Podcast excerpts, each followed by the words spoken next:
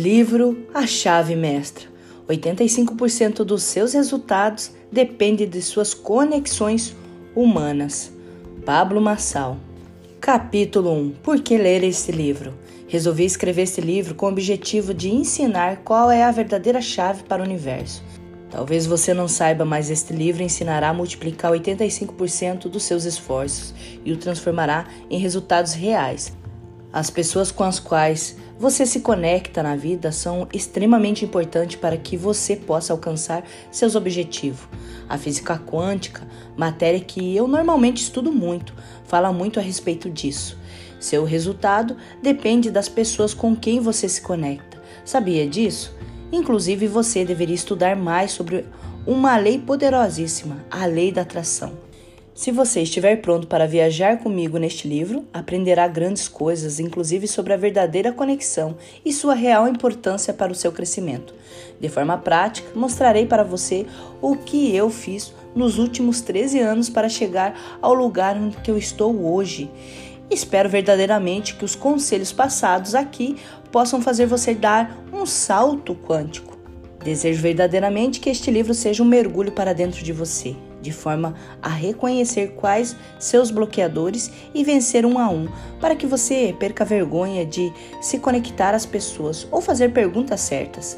Ou seja, produzir em você o desejo de se conectar verdadeiramente à alma das pessoas, buscando um relacionamento genuíno. Existe um segredo em se relacionar com as pessoas e eu quero compartilhar com você logo nesse prefácio. Tudo que você procura está em alguém. É exatamente isto. Se você já foi meu aluno em algum dos meus cursos, o Pior Ano, Network Pro, Método IP, Método de Oratória Gestão de Tempo Profissional Coach ou Master Coach, provavelmente você me verá dando total importância para esse tema que é a conexão com pessoas. Você sabe o que é mais importante no mundo? Gente. Verbalize comigo agora. Pessoas são a obra-prima do Criador. Você é a obra-prima do Criador. Quando alguém fala que não gosta de gente, entenda que isso significa que a pessoa não gosta de si mesma. Você entende o que estou escrevendo? Afinal, essas pessoas não compreendem quem são as pessoas que estão ao redor delas e nem quem ela é. Desejo que este livro seja para você como um mergulho em águas desconhecidas, mas com o passar do tempo você consiga reconhecer o território e dominar o local. E para isso você precisa realizar as atividades que proponho nele. Geralmente, durante os meus eventos ou curso, na hora do almoço, sempre peço para as pessoas se desconectarem das pessoas que elas já conhecem. Afinal, já existe um vínculo nesse relacionamento. E é isso que farei através deste livro: te ensinar algumas coisas que você precisa fazer para se conectar às novas pessoas. Fique tranquilo se você é como as pessoas que querem ter seus próprios grupos formados, acredite, você foi ensinado a ser assim. Desde pequeno você foi doutrinado a sentar em um grupo para se sentir aceito, amado e sempre que alguém sai daquele grupinho aí para o outro, sofria alguma crítica. Vendo isso, você aprendeu que deveria permanecer sempre com o seu grupo se não quiser sofrer o peso da crítica. Porém, se você não se desvincular de quem já conhece, você não se conectará a novas pessoas, ampliando assim o seu network. Network é uma das palavras mais poderosas do mundo e é uma palavra em inglês que significa rede de trabalho. São engrenagens que, quando unidas, trabalham juntas por um objetivo comum. Você consegue imaginar isso? Quando eu quero fazer algo, eu utilizo o relacionamento com as pessoas que eu conheço, mas existem outras pessoas com quem eu quero me relacionar e que não estão diretamente ao meu alcance. Como poderia fazer para atingir essas pessoas? Simples, construa pontes você vai aprender mais adiante o que é uma ponte e como construí-la. Pessoas são pontes que levam a algum lugar. Eu sou sua ponte e você é minha. E nós podemos nos conectar a qualquer pessoa no mundo. Compreenda que 85% dos seus resultados estão intimamente, diretamente ligados às pessoas que você ainda não conhece. Você é um profissional em construir novos relacionamentos e novas pontes. Se não é, irá se tornar um depois deste livro. Desejei escrever este livro quando meu coração se compadeceu em uma das turmas que ministrei em São Paulo sobre o método IP. Neste momento nasceu em mim fortemente o desejo de ensinar as pessoas a se conectarem. Todas as pessoas que eu conheço e que são boas em conexão fluem poderosamente. Se você não explodiu na vida, é porque você ainda não é bom em network existe algo que nos impede de nos relacionar com as pessoas e eu chamo isto de reserva mental. É a sua atitude em dizer: não gosto de fazer isso, não gosto de comida japonesa, eu não gosto de sei lá o que. Isso precisa acabar. Tem certas coisas que você perceberá que são só bloqueadores e então você terá que remover isso de você, pois se você não mudar a mentalidade, não haverá a possibilidade de construir novos relacionamentos. Aprenda a cuidar da sua vida neste livro. Só tenha cuidado para não ler muito rápido. Você precisa compreender que há um período de maturação da atitude e mudança de coisas que você precisa reconhecer e melhorar. É melhor você ser uma locomotiva e ir devagar, mas de forma constante, do que um foguete da NASA ou da X-Space que fica ensaiando lançamento e nunca sai da órbita. Seja bem-vindo a este mergulho que é para dentro. Nunca se esqueça disso. Você precisa primeiro se conhecer para depois conseguir se conectar aos outros e dar a eles qualquer coisa da qual precisem. Capítulo 2 Qual a sua vocação? A maioria das pessoas fazem testes vocacionais para saber o que elas serão na vida, qual carreira seguir. Você não tem que fazer um teste de vocação, você tem que se encontrar. À medida que isso acontece, todas as coisas mudam e se transformam. Para descobrir isso, você precisa de uma autoconexão, um mergulho em águas profundas para dentro de você. Ninguém pode saber seu propósito de vida se a sua identidade não estiver ativada. A identidade mostra quem somos e onde viemos, de pessoas, e compreender isso é extremamente importante. As grandes famílias no Brasil e no mundo conseguem se conectar com outras através apenas do sobrenome. O seu sobrenome é uma marca e as pessoas te conhecem por isso. Se você tem parente influente e você não é uma pessoa influente, você ouve o tempo todo: Você é parente de Fulano? Esse parentesco com gente famosa faz a sua marca ficar poderosa. Mas a identidade não é só um bom sobrenome. Identidade é todo o fechamento e a embalagem e o pacote e o produto que você é. Identidade é o todo. Por que você precisa ter identidade clara? Porque senão toda semana você vai querer fazer alguma coisa diferente na vida e no fim não fará nada alinhado com o seu propósito. A maioria das pessoas hoje encontram-se perdidas, principalmente diante da vida e dos desafios. Muitos jovens de 30 anos hoje dependem dos pais, estão perdidos sem saber o que fazer de suas vidas.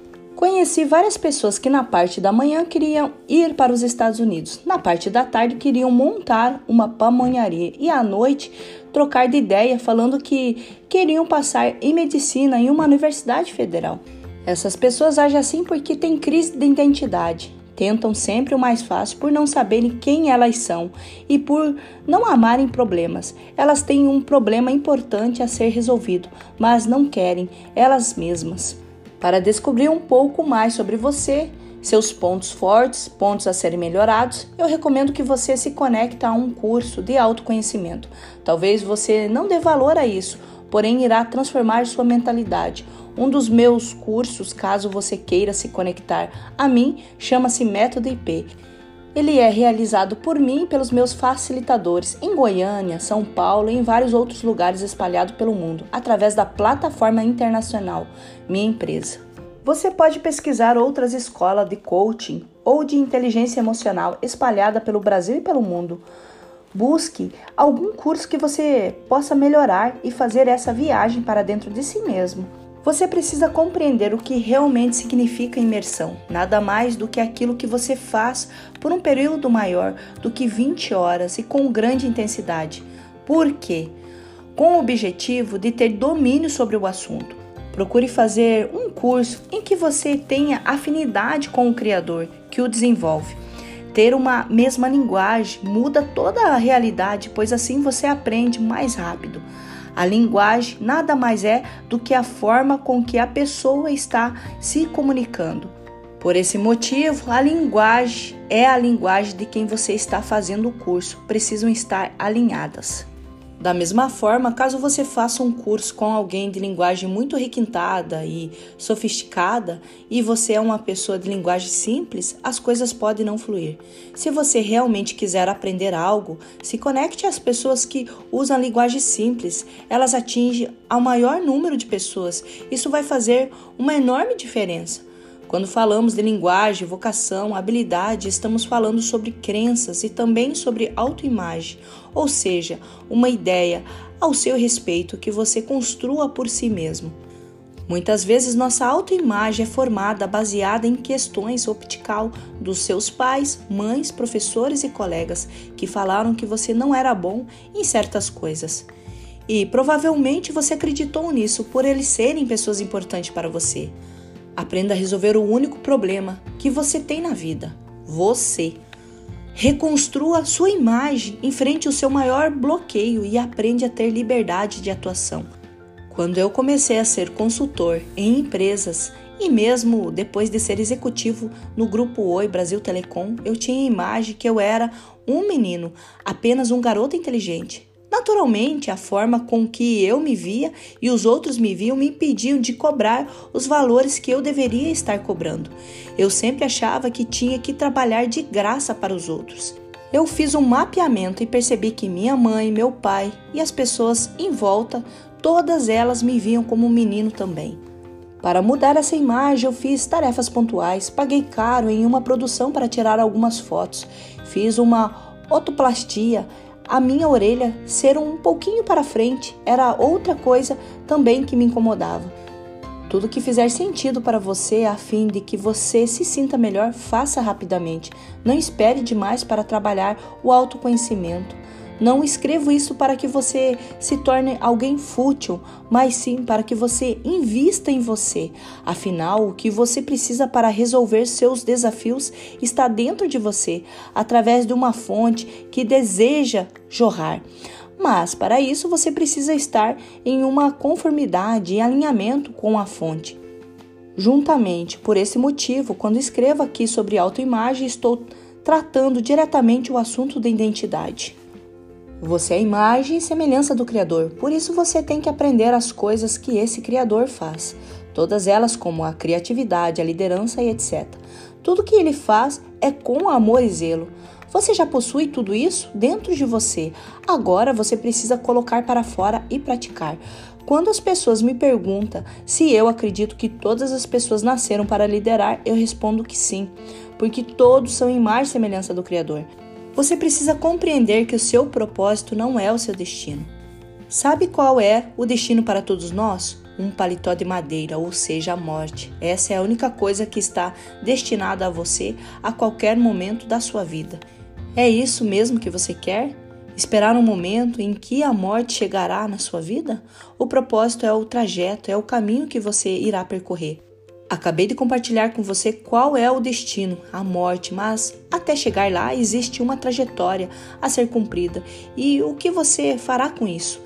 Acredite, quando eu escrevo aqui, você precisa estar pronto durante o trajeto. Comecei este livro tocando no assunto de identidade e propósito para que você não gaste a sua vida se conectando com qualquer pessoa ou com pessoas que não estejam no seu propósito, pessoas que não agregarão algo à sua trajetória. Você vai aprender a fluir, porque a conexão depende de propósitos. E é óbvio que eu vou me conectar a várias pessoas influentes para me ajudarem a subir, mas a conexão principal, 80% delas, são com as pessoas do mesmo propósito, não do mesmo ramo comercial. São as pessoas que querem crescer, que descobriram que estão avançando. É fundamental que você conheça a sua identidade. Não sei o quanto tempo você vai levar para tomar essa decisão, mas faça isso o quanto antes. Desafio, tarefa. Liste três cursos, imersões que podem ser online de autoconhecimento para você eleger um para fazer nos próximos meses. Coloque data para isso.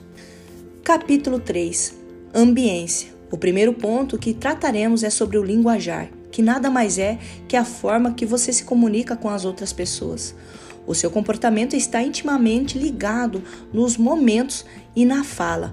Portanto, a ambiência é a junção de tudo aquilo que você apresenta ao mundo exterior. A primeira coisa que você tem que aprender é sobre ambientes. À medida que você está em lugares diferentes, sua forma de comunicar deve acompanhar o local onde você se encontra. Se você fosse dar uma palestra para jurista, por exemplo, possivelmente usaria o juriquês em altíssimo nível. Isso faz parte da sua sutileza em nossa percepção. O linguajar precisa ser adaptável. Se você for falar a operários, não use um linguajar muito sofisticado. É necessário adaptar-se. Se você passar a mensagem sempre da mesma forma para todas as pessoas, você cometerá um grave erro. O erro de não entrar no mapa do mundo das pessoas e colocar todas em um mesmo nível de comunicação é o que torna sua linguagem ineficaz. Aprenda a ler comportamento e pessoas. Mapa de mundo é a forma com que a outra pessoa enxerga o mundo e com que ele se posiciona através da comunicação, da postura, linguagem não verbal, manias, trajeto e etc. Quanto mais rápido você se adapta ao ambiente, maior será a sua chance de sucesso. Mas não tente mudar abruptamente o seu jeito de falar. Primeiro ouça as pessoas, veja como elas se comunicam e então você fala. Aprendi com Salomão que o tolo sempre fala antes do sábio. Compreenda que, para se comunicar de forma eficiente e eficaz, você precisa se desconectar das emoções, necessidade de falar antes das pessoas. Você tem dois ouvidos e uma boca para que consiga ouvir mais do que fala. Enquanto você não aprender isso, não haverá bons resultados para você. Uma dica que posso compartilhar com você em relação aos linguajar é que ao ouvir aos outros, você precisa capturar cinco palavras que a pessoa com quem você está se comunicando repete com mais frequência. Pode até não parecer, mas essa atitude mudará a forma com que você enxerga e te dará o poder de se conectar às pessoas. O linguajar é uma forma de transmitir e de recepcionar suas falas, imagem que você está transmitindo sobre você. Uma das coisas do linguajar que acaba com a sua imagem são os vícios de linguagem. Não se trata sobre a palavra estar certa ou errada, é a repetição demasiada de uma palavra. Algumas pessoas usam né, né, né, ou sempre no final das frases claro, correto, ou utiliza a palavra assim. Sabe o que acontece? Você irrita o outro, demonstra uma insegurança gigantesca na sua autoimagem. Como já comentei em outros livros, eu fui atendente de call center no ano de 2005 e aconteceu algo interessante na minha primeira monitoria. Eu não tive a nota 10 porque, segundo a minha supervisora, eu falei repetidas vezes a palavra né. Eu fiquei indignado com o resultado e pedi a ela mais uma chance. Solicitei que ela me monitorasse novamente e disse que cortaria esse vício de linguagem. Ela deu gargalhada e disse que isso não é, seria possível, pois ninguém consegue eliminar um vício de linguagem tão rápido. Mas eu insisti que ela me monitorasse. Enquanto isso, abri um bloco de notas no computador e escrevi sem parar a palavra né, né, né.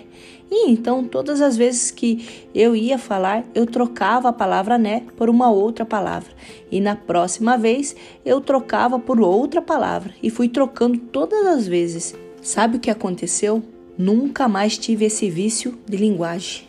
É possível abandonar essa forma deselegante de falar, repleta de vícios. Troque a sua repetição de palavra por outras diferentes. O vício está em ter energia na fala, porém consumindo essa energia para escolher palavras erradas durante a comunicação. Sua linguagem precisa ter conteúdo. Sabe algo que você pode fazer para ter um vocabulário incrível? Leia o dicionário. Indico essa atividade, pois foi assim que consegui ter vocabulário que eu tenho. Aprendi tudo quando li o dicionário Micheles inteiro. Na minha época de faculdade, eu tinha uma amiga que compartilhou comigo um conselho que recebeu do seu pai, que havia dito a ela que, para nos tornarmos seguros e confiantes, precisamos aprender cinco palavras novas por semana. Após o aprendizado, era necessário repetir a palavra, inserindo-as na fala. Quando minha amiga me disse isso, eu tomei para mim o conselho e comecei a adaptar 15 novas palavras por semana. Agora imagine repetir tudo isso durante 5 ou 10 anos. Você poderá se comunicar com qualquer pessoa e terá conhecimento sobre qualquer assunto. O grande segredo é não decorar. Aprenda e aplique, use em sua vida diária e se não fizer sentido para você, abandone aquela palavra. Use apenas aquilo que faz sentido.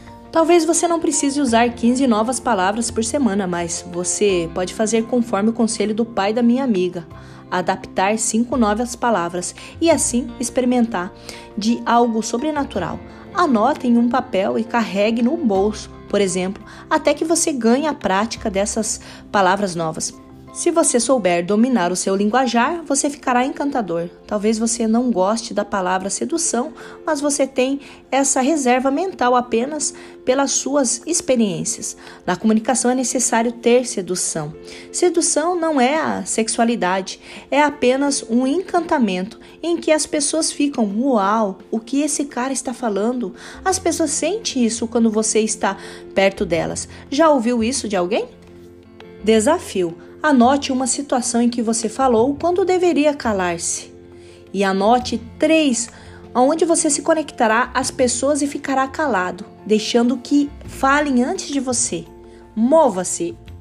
2. Selecione quais são os seus sete maiores vícios de linguagem e substitui por novas palavras. Aproveite e anote cinco novas palavras que você inserirá no seu vocabulário por semana. Capítulo 4 a sua armadura é bem ajustada. A armadura diz a respeito à roupa, proteção, etc. Antes de fazer consultoria de imagem, eu era um rapaz sem elegância. Se você não souber o seu estilo, você se tornará uma pessoa destrambelhada. Ninguém vai saber quem é você, até porque nem você sabe. Essa questão da comunicação visual determina quem você é. Vista-se e comunica-se. Não pense que a consultoria de estilo é uma coisa de rico pois não é. Existem inúmeras formas de você fazer isso, extraindo de dentro de você aquela imagem que você quer passar e com um preço razoável. Além disso, se você realmente tem interesse em se comunicar melhor, existem vídeos no YouTube e outras plataformas gratuitas. Posso falar com prioridade que nem todas as roupas combinam com você. Nossa família tem uma indústria de roupa, então acredite, eu conheço sobre produção e desenvolvimento das peças. Para cada tom de pele, por exemplo, existe uma coloração, uma vibração de tons. A cor da sua pele precisa casar, combinar com você, a roupa que você usa. Caso contrário, ela poderá te envelhecer ou deixar você mais sem graça. Este aqui não é um livro sobre moda, por isso recomendo que você, em um momento oportuno, estude sobre isso. Faça um curso ou uma consultoria, invista uma ou duas horas estudando sobre esse tema. Você precisa investir em você. Estude sobre coloração pessoal e você irá se assustar com a quantidade de informação que você pode comunicar apenas se vestindo de uma forma diferente. Minha esposa se chama Ana Carolina, ela é uma das mulheres mais elegantes que o mundo já viu. Ela sabe se vestir há muitos anos. Porém, um dia comentei com ela sobre uma cliente de coach que é uma grande empresária que me deixava em crise pela forma com que ela se vestia e se comportava bem. Eu tenho uma técnica que se chama modelagem. Vou falar sobre essa técnica mais adiante. Por causa dessa técnica, eu sempre quero modelar as pessoas que se conectam a mim, descobrir os códigos que elas carregam. Por isso, falei para minha esposa que queria que ela se conectasse a essa grande empresária e consultora que pudéssemos crescer nessa área. A Carol fez consultoria de estilo com ela. Até essa data, minha esposa tinha uns 70 pares de sapato, muitas roupas. Ela usava o nosso guarda-roupa. Todas as partes dela, metade da minha e também metade do guarda-roupa dos nossos filhos. Depois que ela fez consultoria de estilo e imagem, eu não acreditei. Ela tirou todos esses guarda-roupas e ficou com 15 peças, 15 looks diferentes, reduziu os sapatos para 15 pares. Ela parou de usar outras guarda-roupas e ficou só com dela. Começou a criar um estilo próprio. Ela evidenciou quais eram as reais características que ela possuía. A moda é interessante porque ela é cíclica, mas você vai comprando algumas coisas e ficam em desuso e depois poderão voltar ou não. Então aprenda compre só aquilo que combina com você e com a imagem que você deseja transmitir. Algumas mulheres e homens podem estar se perguntando se investir nisso realmente faz sentido? E eu digo a você que funciona. Um exemplo claro disso é que a mesma roupa passa uma comunicação diferente dependendo da pessoa que veste. Se você já está em crise tentando entender o que a sua roupa tem a ver com se conectar com outros, eu quero que você entenda. Você não é somente uma pessoa, você tem uma marca e assim como toda marca, você transmite uma imagem e valor, ou seja, comunicação. Não significa que você tenha que andar com roupas banhadas a ouro, mas você precisa de simplicidade com propósito. O simples nunca sairá de moda, aprenda isso. O que quebra a simplicidade? A sofisticação ou o fato de ser simplório, ser brega, ser menos que o simples ou para que você entenda melhor, menos do que você deveria ser. Você não tem que se preocupar com a sua imagem, pois a preocupação é a má utilização do seu maior recurso, porém precisa se posicionar em relação ao que a sua roupa está comunicando. Você tem a sua imagem definida? Não entenda errado, não é que você está brega, talvez esteja. Na verdade, você precisa tratar você mesmo como grandes empresas tratam suas marcas. Existem conselheiros e existe equipe de marketing só para fazer isso. Enquanto não houver um posicionamento da sua parte, não haverá crescimento. Algumas das coisas que me fizeram crescer de forma assustadora foram ter uma fotógrafa oficial que começou a mudar as minhas fotos, ter um cara especial para fazer meus vídeos, ter uma pessoa para ajudar com a escrita de coisas novas, me conectar a pessoas que me ajudaram a potencializar aquilo que eu era. Você tem pessoas assim? Eles não inventaram e não me ensinaram coisas diferentes, mas eu me conectei a pessoas. Se você entender que tudo depende das pessoas com quem você se conecta, seu sucesso será garantido. Porém, para se conectar a pessoas que você deseja, você precisa mergulhar dentro de você e ter uma imagem diferente.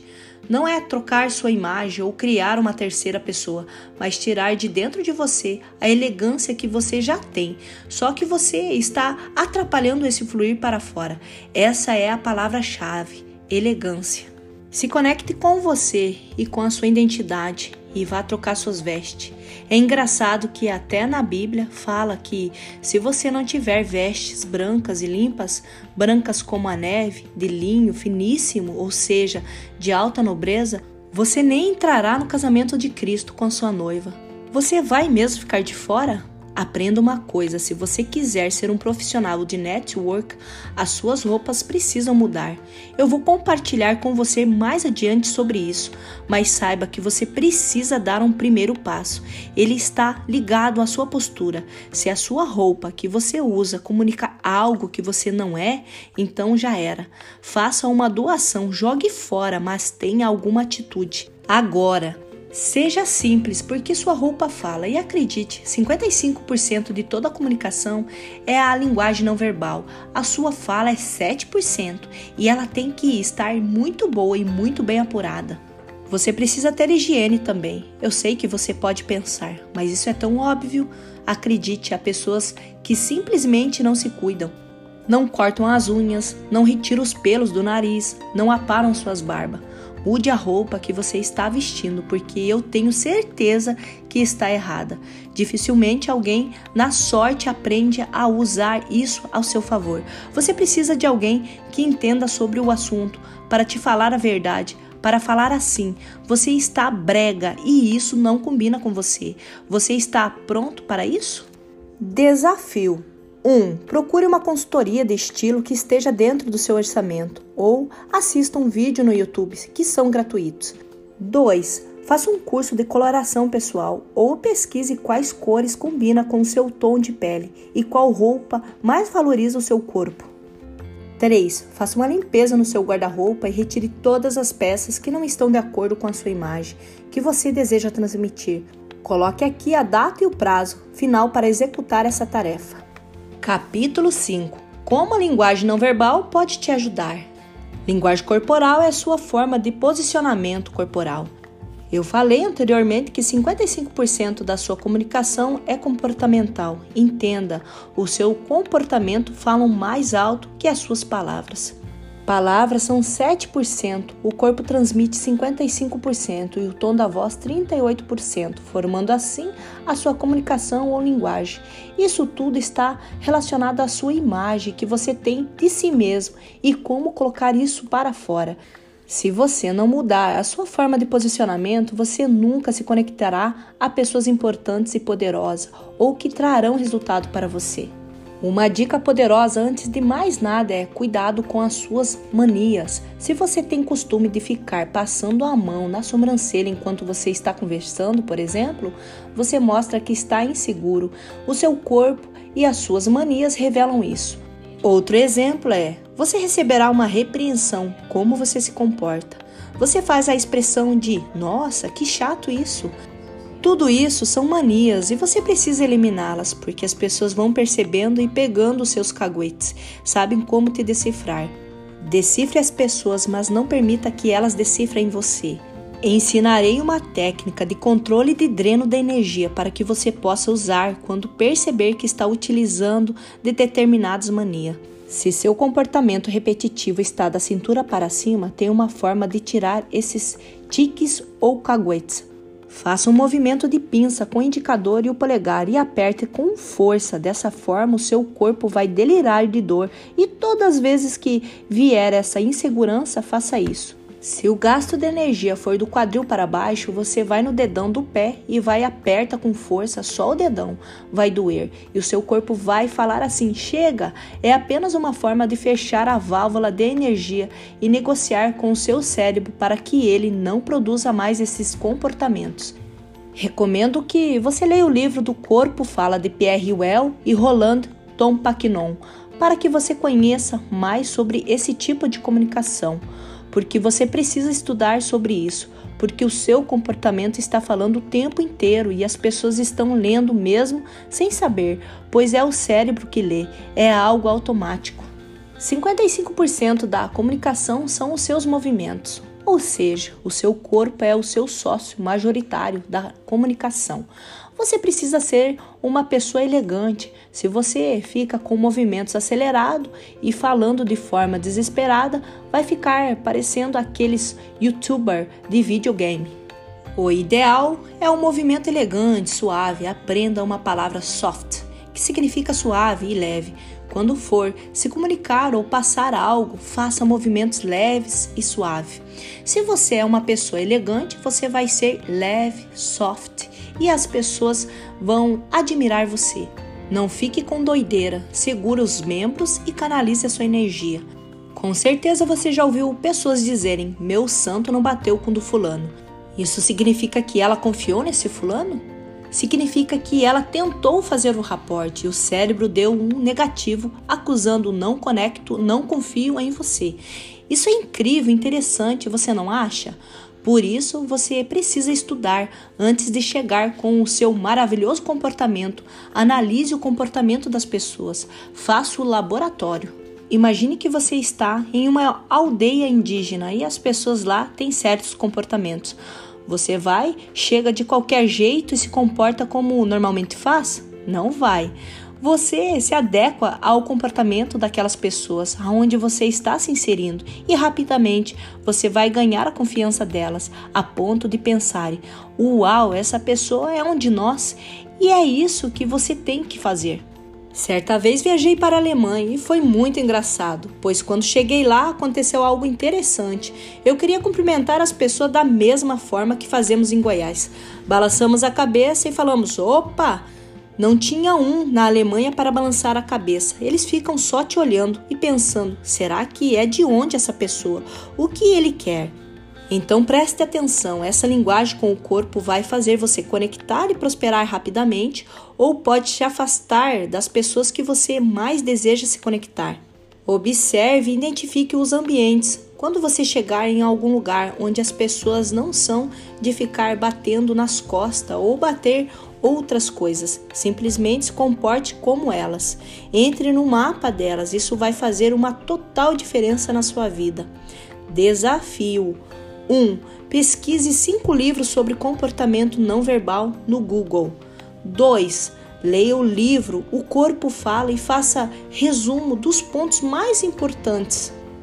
Capítulo 6. Você encanta as pessoas com a sua voz. Sua voz é chata? Sim ou não? Seja sincero e responda. A minha voz era chata, alta, tinha uma rachadura no final da minha fala. O maior segredo que eu tenho para compartilhar é que existe uma forma de mudar isso. Um cliente meu tem um restaurante muito próspero, mas percebi que o maior lucro que ele tinha era nas bebidas e não na comida. Mesmo que o maior lucro fosse com as bebidas, ainda assim não era um lucro satisfatório.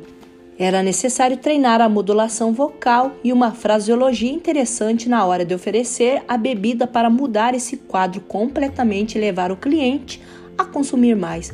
Imagine que eu sou o seu garçom e você já está comendo ao invés de falar aquela velha pergunta desnecessária que todo garçom faz: Você quer beber alguma coisa?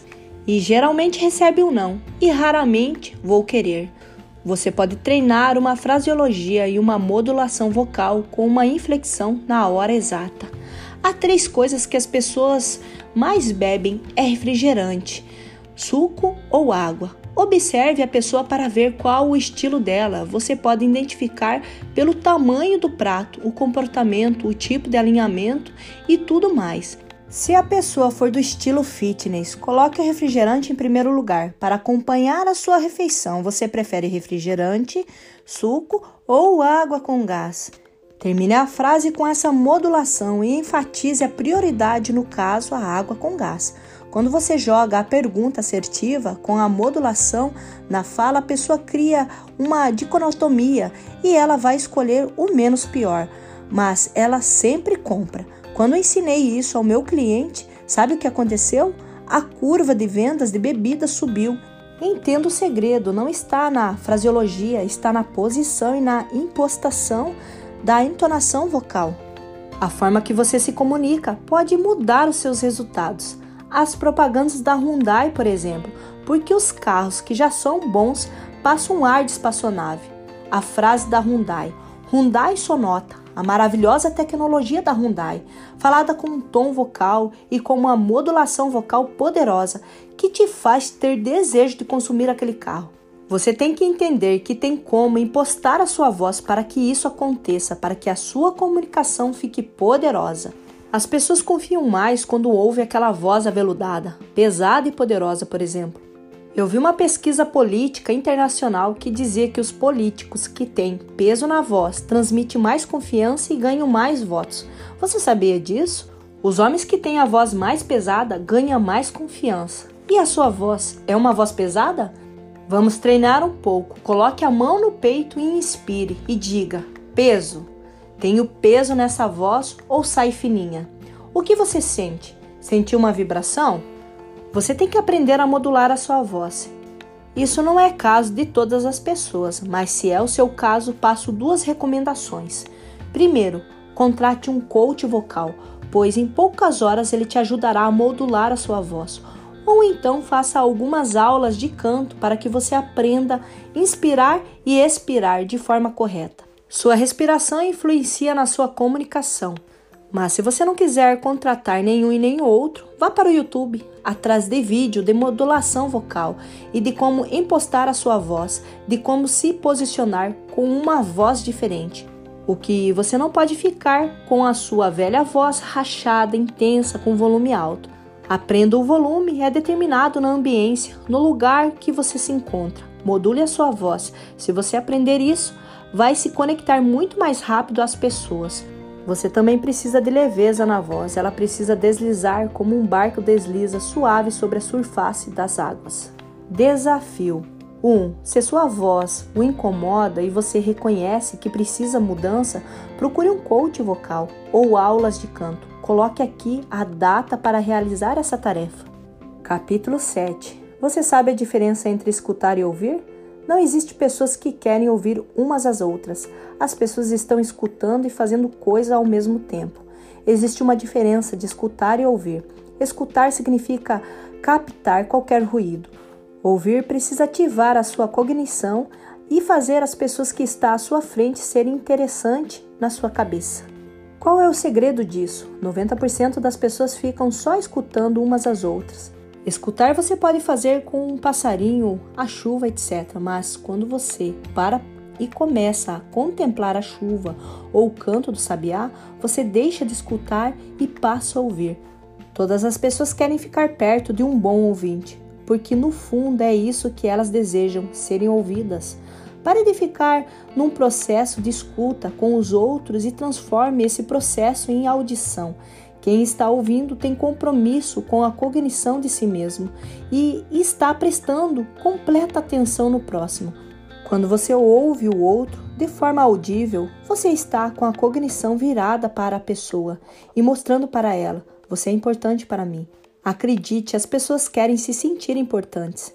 Aprendi algo com um amigo que se chama José Rafael. Ele é um grande palestrante no Brasil e é uma das pessoas mais nobres que eu conheço, porque ele realmente sabe ouvir e faz você se tornar uma pessoa interessante. Isso é uma técnica. Quando uma pessoa está totalmente desinteressante para você, é só conectar com uma boa pergunta e amará ouvir a história dela. Escutar é uma coisa que a maior parte das pessoas fazem, ouvir são poucos. Os que sabem ouvir prosperam porque simplesmente aprenderam a tornar o momento deles interessante. E é mais do que isso, sabem amar o próximo. Se você não ama, você não tem paciência nem interesse em ouvir. Desafio. Para você saber se você é um ouvinte ou um escutante, eu recomendo que você faça uma lista das pessoas mais próximas de você, seu cônjuge, seu chefe, seu sócio ou outros. Se pergunte: eu estou ouvindo ou escutando essas pessoas? Dê uma nota de 0 a 10, 0 escutando, a 10 ouvindo para cada uma dessas pessoas na sua lista. Capítulo 8. A sua vida está configurada no agora? Quando você configura sua mentalidade no agora, ficará mais interessante, se tornará a pessoa à sua frente mais interessante também. Muitas vezes pensamos que as pessoas ou os outros são desinteressantes e chato, quando na verdade a maioria das vezes nós estamos tão desinteressantes até para nós mesmos, que não conseguimos ver o quanto aquele que está próximo de nós pode ser interessante. O desenho abaixo parece uma bobeira, mas ele mudou a minha vida. Eu tinha déficit de atenção, mas na medicina, déficit de atenção não tem cura, mas através desse desenho eu mudei a minha realidade. Faça quatro bolinhas. Primeira bolinha, um lugar. Do lado, uma pessoa. E embaixo, outra bolinha da situação. E no meio, um círculo vermelho, você. 70% no agora. Esse círculo central é o raio onde você está agora, ou seja, é você. Existe três situações e você tem que conectá-la e ficar no núcleo das três, que são o lugar, a pessoa e a situação. Você é o núcleo e você que fará a conexão dos três pontos. Quando você é multitarefa, você vive uma vida sem se conectar à pessoa que está na sua frente a situação que está acontecendo e o lugar que você está. Qual é o lugar mais importante do mundo agora? É o lugar onde você está lendo esse livro. Qual é a situação mais importante agora? Não é o boleto da sua escola, do seu filho que você tem que pagar. A situação mais importante agora é essa leitura. Qual é a pessoa mais importante para você agora? Pablo Massal. Você entende o que estou falando? É sempre o momento, o lugar e a pessoa. Suponhamos que você vá para o Parque de Ibirapuera, em São Paulo. Qual é o lugar mais importante do mundo quando você estiver lá? O Parque de Ibirapuera. Qual vai ser a pessoa mais importante? A que estiver conectada comigo. Qual situação será mais importante? A situação é onde tem um ponto de convergência. Quando eu não me conecto com essas esferas, qualquer uma delas eu encerro a conexão. Preste atenção, em todo lugar que você estiver, o Mestre Jesus te direcionou a amar o próximo como a ti mesmo. Se você é um núcleo que se ama, você vai simplesmente fazer o que ele mandou é amar o próximo. Porque coisas extraordinárias e sobrenaturais não acontecem com você? Porque você não sabia do poder da agora. Agora é aonde eu preciso depositar 70% da minha energia, da minha atenção, da minha vontade. O passado aponta para a depressão. Eu me desconecto da situação que eu estou vivendo, agora, da pessoa e do lugar. Quando eu vivo em ansiedade, eu estou vivendo no modo futuro. Adão, por exemplo, esqueceu do Éden, lugar, esqueceu de Deus, pessoa que estava lá no Éden e descia toda a viração do dia às 18 horas. Esqueceu da situação que não era para trabalhar, era só para descansar. Situação a vida inteira, mas o que ele fez? Ele perdeu o agora, ficou ansioso e vazou do jardim. Fala comigo, é uma porcaria, uma bosta um negócio desse. Você falou uma bosta a história de Adão, mas está acabando com a sua própria vida. Por que você não repete isso falando sobre você mesmo? Existe o agora e é a única coisa que você tem. Você está usando o poder do agora no trabalho, na sua casa, na relação com seus pais, com seus filhos? Você está usando o poder do agora nesta leitura? Tente sempre escolarizar, fazer um ranking e saber onde você está falhando ou acertando mais. Isso é importante para você. Possa mudar a rota quando é necessário e acessar sua mudança de transformação em quem você deseja ser e chegar onde deseja. Desafio: leia o livro A Única Coisa de Gary Keller, o livro O Poder do Agora, Eckhart Tolle, e escreva três coisas que você aprendeu com cada um desses livros. Capítulo 9 Storytelling. Você tem história para contar ou você conta história de outros? Storytelling é a arte, a habilidade de contar histórias. Telling está no gerúndio, então eu preciso contar história. Um dos melhores filmes que eu já assisti na vida, O Contador de História, com Tom Hanks. A habilidade de personagem principal em cativar as pessoas ao contar uma história é algo incrível. Se você souber que existe uma história que é sua, mas você não conhece, você vai sair desses escombros e começar a construir a sua história, ou melhor, trazer à existência. Pare de atrapalhar a sua própria vida. Se você é um daqueles palestrantes, professores e usa o PowerPoint com mil escritas, ninguém suporta assistir a sua aula, as pessoas querem história para se sentirem atraídas. Antes de conhecer a técnica, em 2006, quando eu era instrutor do suporte técnico da rede Brasil Telecom, eu dava treinamento e todo mundo se assustava na minha aula, aprendendo com muita facilidade. Eu ficava surpreso, afinal, estava apenas contando história, mas esse era o segredo: contar histórias. Vou te contar uma história. Dessas histórias que é contada até hoje na Brasil Telecom. Antigamente, os clientes tinham a obrigação de ter um provedor de autenticação para acessar a internet. Um dia eu estava tentando explicar isso para um cliente. Nesta época, eu ainda era atendente. Eu tentava sempre clarificar e trazer o conteúdo de forma mais tranquila na linguagem da pessoa. Eu falava, olhava o provedor BR Turbo e é isso, isso e isso. E ela dizia: Eu não entendo porque eu tenho que pagar BR Turbo e Brasil Telecom. São as empresas do mesmo grupo, mas cada uma faz uma coisa diferente. Eu falava, senhora, não é assim, a senhora tem que entender que a internet física que sai no seu cabo é a internet da Brasil Telecom. O provedor que a senhora paga é só a senha para autenticar. E mesmo assim ela não entendia nada. Aí eu falei, vamos para a analogia. Essa é a forma mais poderosa de fazer o storytelling, usando analogias, ou usando uma coisa mais poderosa que é usando alegorias. Analogia é a comparação e alegorias é uma construção com outras figuras que têm a diferença. Então expliquei para ela da seguinte forma: a internet que a Brasil Telecom serve para a senhora no seu fio de cobre é um rio e o provedor BR Turbo é o barco. Então a senhora tem um rio disponível, mas para acessar esse rio a senhora precisa do barco. Isso naquela época, porque eu sei que hoje não precisa mais disso. Quando eu contei para ela essa analogia, eu criei na hora ela falou assim: Meu Deus, é por isso que as pessoas sempre falam navegar na internet. Eu nunca vou esquecer dessa lição. Eu confesso que eu apertei o mood e dei um grito. Que história louca! Contei nos treinamentos e ela é contada até hoje, há mais de uma década. Nessa companhia, o provedor é o barco e a internet é o rio. E aquela senhora fechou a analogia quando falou: é por isso que as pessoas falam em navegar na internet. Nós contamos uma história juntos. Quando você cria uma história, você faz as pessoas entenderem o que antes era aparentemente impossível.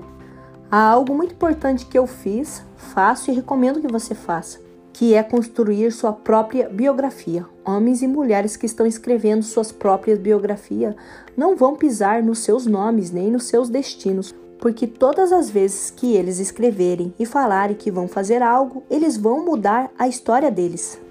Vou confessar algo para você que fiz. Uma vez larguei um contrato de consultoria de 80 mil reais. Ficava quatro horas por semana na empresa. E vou te falar, eu só criei coragem, só larguei esse contrato para ter uma história cabulosa. Mas eu queria aquela história. Foi dolorido, ninguém me apoiou, nem meu sócio, na época nem minha esposa. E olha que ela sempre me apoia. Sabe o que fiz? Larguei e contar essa história me dá um enorme prazer. Sabe por quê?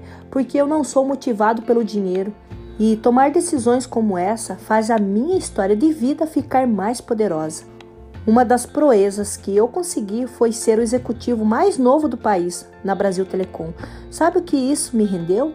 Uma história poderosa não ter saído dessa mesma companhia quando eu poderia ter processado a empresa por ter sido agredido fisicamente por uma executiva acima de mim fez a minha história ser mais poderosa.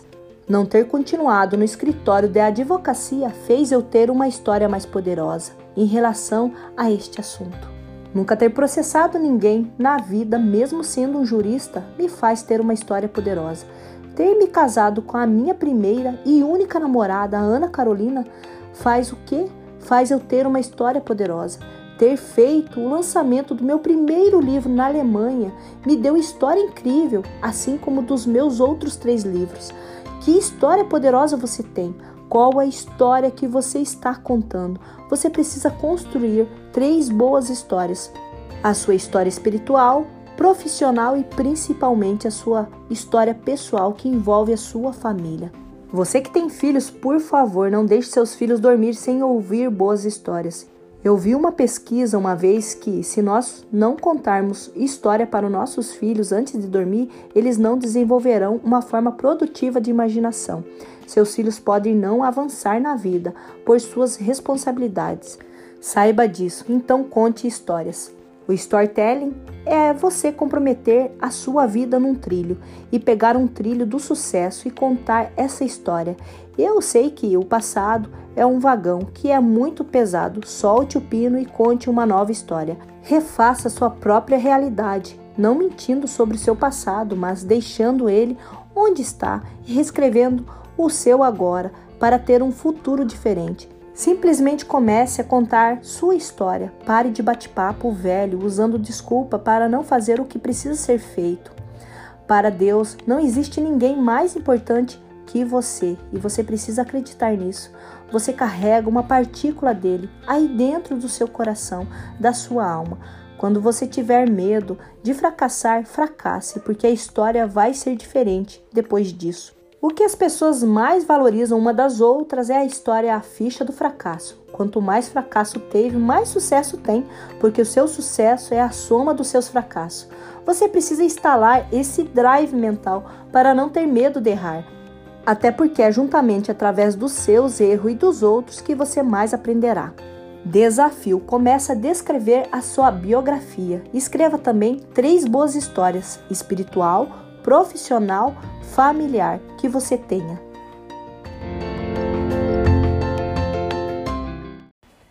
Livro A Chave Mestra do Universo, Pablo Massal, capítulo 10, parte 2. Pelo que você será lembrado? Você será lembrado por duas coisas na vida: os problemas que você cria e os problemas que você resolve. Se você está só sobrevivendo e respirando, você já tem muito problema. Sabe por quê? Pois você é o maior problema que existe. Resolva o maior problema do mundo, você. Você que não consegue perdoar alguém. O problema não é a pessoa, o problema é você que está carregando ela. Repita a seguinte frase: O maior problema do mundo sou eu. Você é o maior problema do mundo. Então, você precisa amar o problema.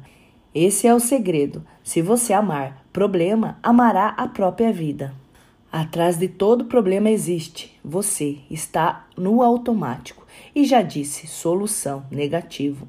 Atrás de todo problema existe uma recompensa. Quando você cria um problema, você tem um potencial energético para fazer uma coisa maravilhosa que é resolver esse mesmo problema. Tem como ganhar dinheiro na vida e não é só trabalhando. Existem pessoas que só têm a ideia de ganhar dinheiro e os outros que vão trabalhar. São pessoas que estão criando problema. Se você entendesse que atrás de todo problema existe uma recompensa, você estaria criando problema.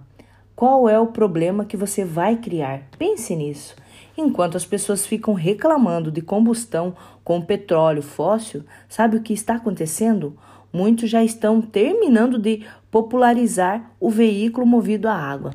Enquanto você está reclamando, dizendo que a água vai acabar e teremos apenas água salgada, já existe vários países do mundo tirando o sal da água e tornando ela boa para o consumo. Qual o problema que você está criando? Aprenda uma expressão. Troca a lente. Esse é o problema que você tem que criar. Troca a lente. É tira a lente com a qual você enxerga o mundo e usa outra, sobre uma nova visão, uma nova ótica. Se você nunca foi num país diferente do que você mora, você é uma pessoa com baixa qualificação para criar problema, pois você fica muito limitado à única visão de mundo que você tem. Você só está lendo esse livro porque eu resolvi criar esse problema. Você só será lembrado pelo problema que você cria e pelo problema que você resolve. Você só cresce se amar problemas. Repita em voz alta: Eu amo problemas. Então agora você vai se lembrar e começar a amar problemas. O maior problema que existe no mundo é você. Não era aquela folha de matemática que o seu professor falava. Olha aqui o maior problema do mundo. O maior problema do mundo é você. Ame problemas. Eu me amo e você. Desafio. Escreva agora sete problemas que você precisa criar e três ações para cada problema para resolvê-los. Capítulo 7. Na sua coroa tem essas cinco pedras preciosas? Se você quer crescer em network, faça essas cinco coisas que levarão as pessoas a se impressionar com você. Primeira, conexão com Deus. Antes que você pense qualquer coisa, ninguém falou de religião. Tem uma conexão com Ele, o Criador do céu e da terra, da forma que você conhece e ponto final. A sua conexão com Deus não é dentro da igreja ou religião, é Ele dentro de você. Não é você dentro de lugares, é você mergulhado para dentro de si. As pessoas, até os ateus, admiram pessoas que têm conexão real com ele. Não é uma conexão religiosa. Para se conectar direto com o Criador, fora de religião, você precisa mergulhar, ler a Bíblia. É uma forma de se conectar com o Criador, conectar com pessoas que estão conectadas com Ele. É outra forma de fazer uma reza, uma prece ou uma oração. 2. Acordar cedo. Esse é um segredo que em qualquer cultura do mundo se impressiona. Você tem preguiça? Se você não tem tempo para nada, acorde duas horas mais cedo, todos os dias, que logo você vai ter 730 horas disponíveis. São 10 horas a mais, um mês inteiro acordando. Melhor horário para acordar na vida é às quatro da manhã. Tem um livro que pode te ajudar nessa tarefa de acordar mais cedo. O Milagre da Manhã. Leia esse livro. Eu não conheço um que não foi despertado depois dessa leitura. É um dos livros que você pode ler e mudar a sua mentalidade. Lembre-se de uma coisa: o pensamento que você teve antes de dormir será o mesmo ao acordar. Então, cuide dos seus pensamentos. 3. Atividade física. Por que atividade física? porque você precisa se conectar e ter um shape legal, ter energia e ser modelo. Todo mundo morre de preguiça de cuidar do próprio corpo só porque quer comer doce, gordura sem parar. E você é alguém que cuida de sua saúde. Saiba que esse é um dos fatores mais poderosos de geração de valor. Coloque o seu corpo para obedecer às suas ordens. Outra dica relacionada ao seu corpo é: vá tomar banho na água natural. E não pense que seu corpo se acostuma, porque não se acostuma. Será algo que você precisa fazer todos os dias. 4. Tempo de qualidade com a família. Tudo que você faz na vida é para levar recurso para a sua família e para ter tempo com eles. Eu sei que você está numa fase de crescimento, mas a sua família nunca pode ficar de lado. Almoce todos os dias com a sua família ou tenha pelo menos uma refeição com eles. Se esforce ao máximo para realizar isso. Tente tomar café da manhã com eles, faça algo para ter um tempo real e de qualidade com eles. Mude a sua vida. Não é a empresa que manda em você, não é nada que manda na sua vida, a não ser você mesmo. Seja uma pessoa que ama e prioriza a sua família, porque no final de todas as coisas, a única coisa que você tem é o seu cônjuge, seus filhos, seus pais e seus familiares. 5 publicar o próprio conteúdo. Antes de você vir ao mundo, já existiam essas coisas que você tem acesso, mas depois que você veio, você já pôs alguma coisa da sua cabeça aqui na Terra? Você já criou o recurso? Escreva um livro, uma apostila, uma música, um vídeo no YouTube. Na verdade, nada se cria, tudo são transformações. Nós estamos transformando e não criando nada. Então comece a gerar conteúdo, porque as pessoas vão te procurar por isso. Isso é gerar valor. Eu criei o um método IP. Eu acredito pela capilaridade mundial do assunto, é uma das coisas mais poderosas que eu já criei. Eu sou fruto da modelagem de mais de 200 pessoas, fruto de mergulhar na palavra de Deus vivo, de um investimento de quase um milhão de real pelas empresas que eu trabalhei ou por mim mesmo. Então, eu sou fruto de transformações e investimento de muitas outras pessoas. Sou fruto de estar conectado na vida, na igreja também. Essas cinco coisas não são para as pessoas, são para você. Elas vão se impressionar porque elas não fazem. Quando você estiver bom nessas cinco coisas, você vai perceber que as pessoas vão te procurar porque elas querem saber qual o segredo do seu sucesso. Muitos querem a fórmula, mas não querem executar. Existem pessoas que querem malhar comigo às 4h30 da manhã, somente para se conectar comigo, por achar que eu tenho algo especial. Eu apenas faço essas cinco coisas que ensinei todos os dias. Desafio. 1. Um, se conecte com o Criador, lendo a Bíblia, se conectando com alguém que já se conectou com ele, fazendo uma prece, oração, meditação. Escreva a experiência abaixo. 2. Leia o livro Milagre da Manhã. Comece a acordar cedo e escreva abaixo como tem sido a experiência. 3. Qual atividade física você vai começar hoje? Não se esqueça de tomar banho natural. 4. Tenha tempo de qualidade com a sua família. Escolha uma refeição para fazer com eles e escreva aqui como foi a experiência de se conectar genuinamente com eles. 5. Comece a desenvolver o próprio conteúdo. Escreva sete temas que você vai começar a falar ou escrever nas redes sociais. Capítulo 12. Você tem medo de errar?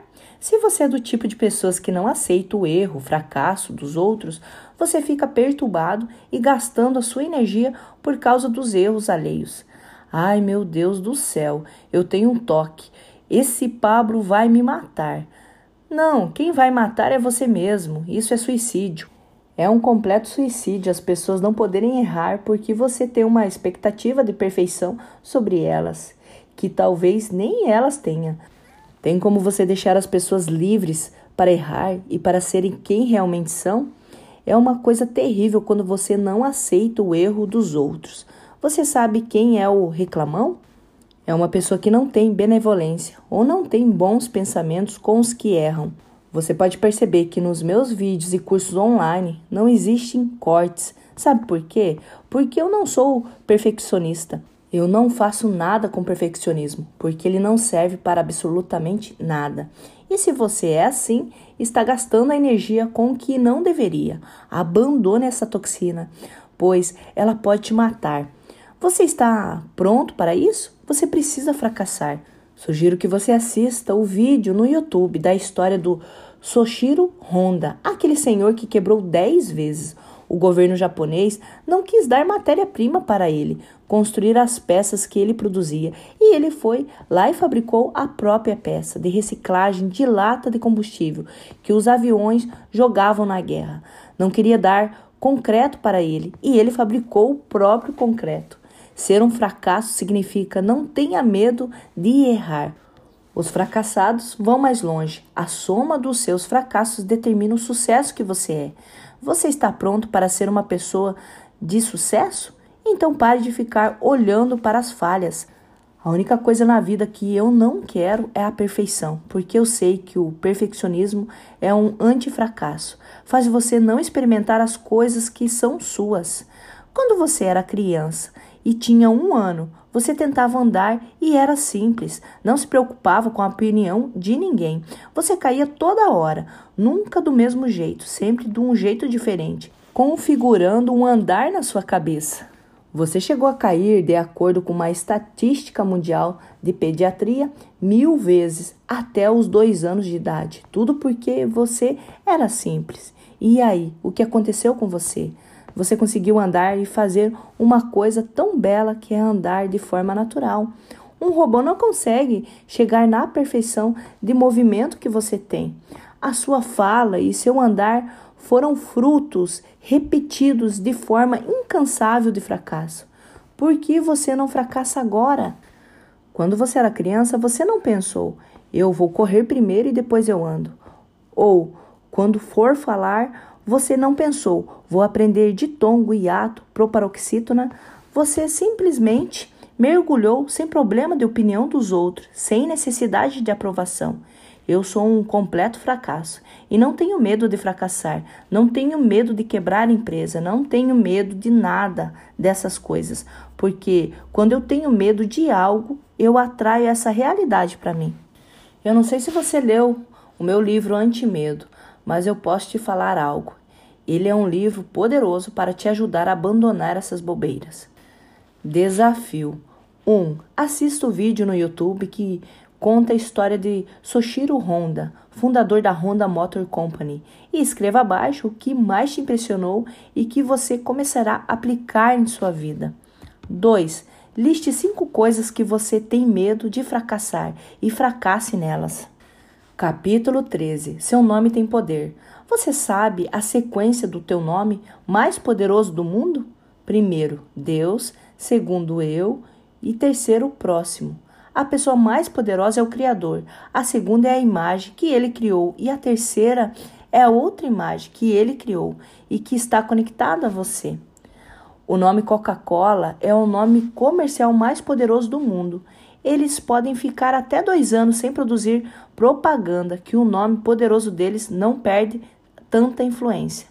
Olha que loucura! Existe um consumo em excesso desse produto e todo mundo fala disso. O líquido mais desejado do planeta.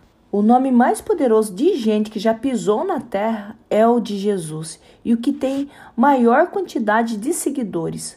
O nome é um registro histórico de quem você é os Bessos, os Zuckerbergs, os Gates, os Garniers, os Buffets, os Hulleys, eles nunca serão esquecidos pela humanidade, porque foram famílias marcadas por uma única pessoa. Esses nomes são poderosos porque foram pessoas bem-sucedidas no planeta e que marcaram a humanidade com as suas fortunas. Você vai ser a pessoa da sua família que vai marcar essa geração ou vai fazer parte de uma família em que ninguém fará nada a respeito. A maior parte das famílias não são lembradas. Você que é brasileiro pode estar espalhado aí pelo mundo. Escrevo aqui sobrenome, Collor. O que você lembra? Te lembra de um sobrenome poderoso, de um presidente que era bonitinho, que sofreu impeachment? Quando você lembra Rousseff, vai lembrar de uma presidente que também sofreu um processo de impeachment? Esses nomes ficaram na história como nomes negativos. Por isso você precisa zelar pelo seu nome. Meu nome, por exemplo, é Massal. Olha que legal, vou te ensinar um macete. Ele é brega, mas funciona. Marçal, a minha família é de origem espanhola. Porém, em português temos cedilha, certo? Nos Estados Unidos, Marshall e na Espanha, Massal. Quando eu quero me conectar a uma pessoa que não conheço nada da minha família, eu falo: lembra que o mar tem sal, ou seja, eu sou aquela pessoa que parece o mar e que está aqui para salgar, para trazer tempero. A pessoa olha para mim e fala: idiota. Só que ela nunca mais esquece de mim. Existe um poder em fazer as pessoas lembrarem de você. Quando você se casa, as pessoas vão te chamar de fulano ou de ciclano. Ou, por exemplo, as pessoas falam Pablo da Carol, que é minha esposa. Nesse caso, os nomes sofrem vinculações. Eu trabalhei por anos na Via Terra Jeans, uma confecção famosa aqui no país, que é da família da minha esposa. Todo mundo nesses últimos anos me chama de Pablo Via Terra. Até hoje tem pessoas com o meu contato salvo escrito Pablo Brasil Telecom, Pablo BRT, Pablo Oi ou Pablo Método IP. Você é lembrado pelo quê? Você tem potencializado a sua marca, o seu nome? Você é uma marca poderosa, acredite. Você não é mais uma pessoa. Uma coisa que você pode fazer para melhorar a sua marca, que está na parte de autoimagem, é melhorar a fotografia do seu WhatsApp e a forma com que você escreve seu nome. Ao invés de escrever o seu nome inteiro, escreva só dois, ou se o seu sobrenome for forte, use só o sobrenome. Dê valor ao seu nome e à sua imagem. Quando for abrir uma palestra ou falar com alguém, não chegue falando o seu nome. Mostre primeiro o que você faz e o interesse que você pode trazer para a pessoa com quem você está conversando. Desperte o interesse nela até que ela fale quem é você. Então você fala o seu nome. Pergunte o nome da pessoa primeiro e não fale o seu.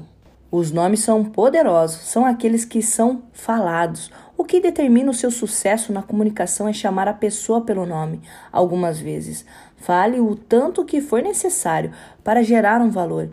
Isso gera pessoalidade. Qual é o seu nome? O seu nome é poderoso e precisa se conectar a uma outra pessoa que também tem um nome poderoso e vocês vão explodir esses nomes.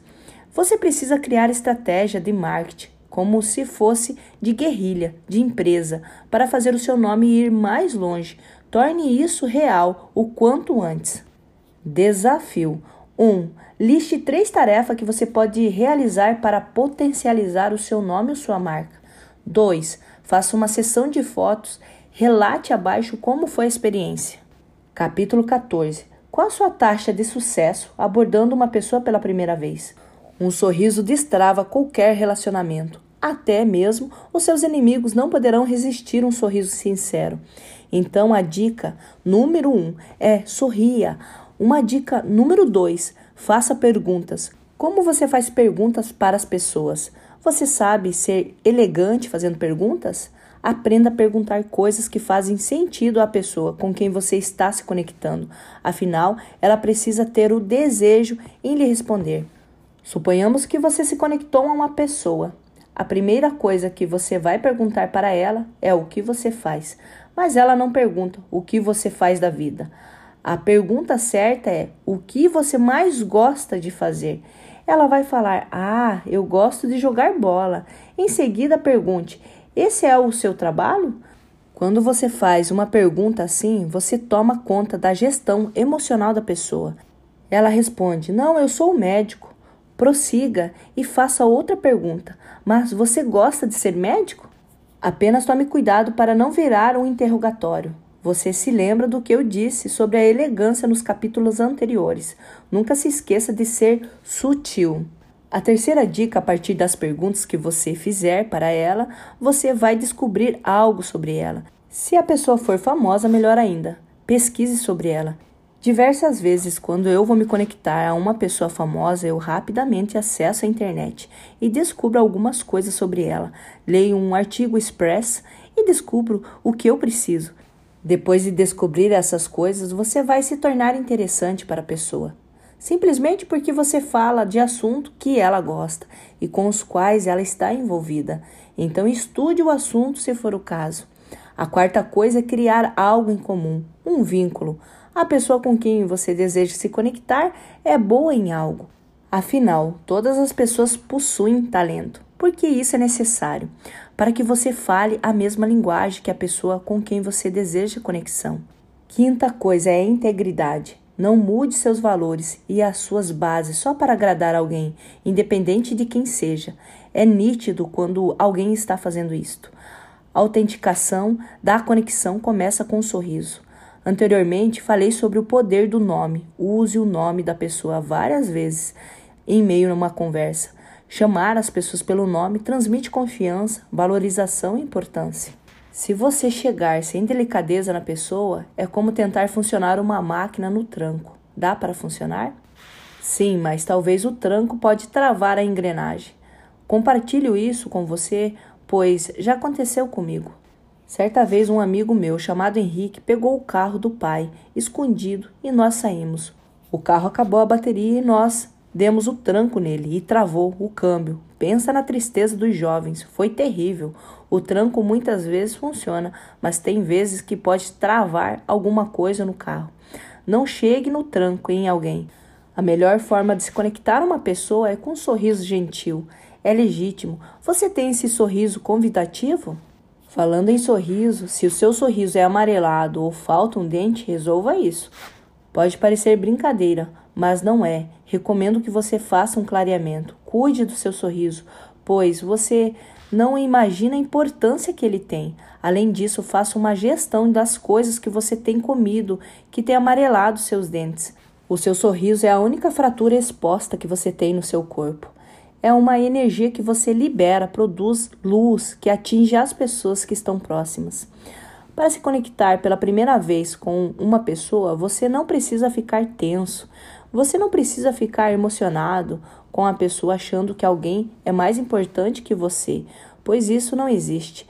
Se você se conectou com uma pessoa que é famosa demais, você vai mentalizar o seu crânio e o dessa pessoa famosa batendo ao mesmo tempo no meio-fio vai rachar igual. O famoso não tem um crânio mais forte do que o seu.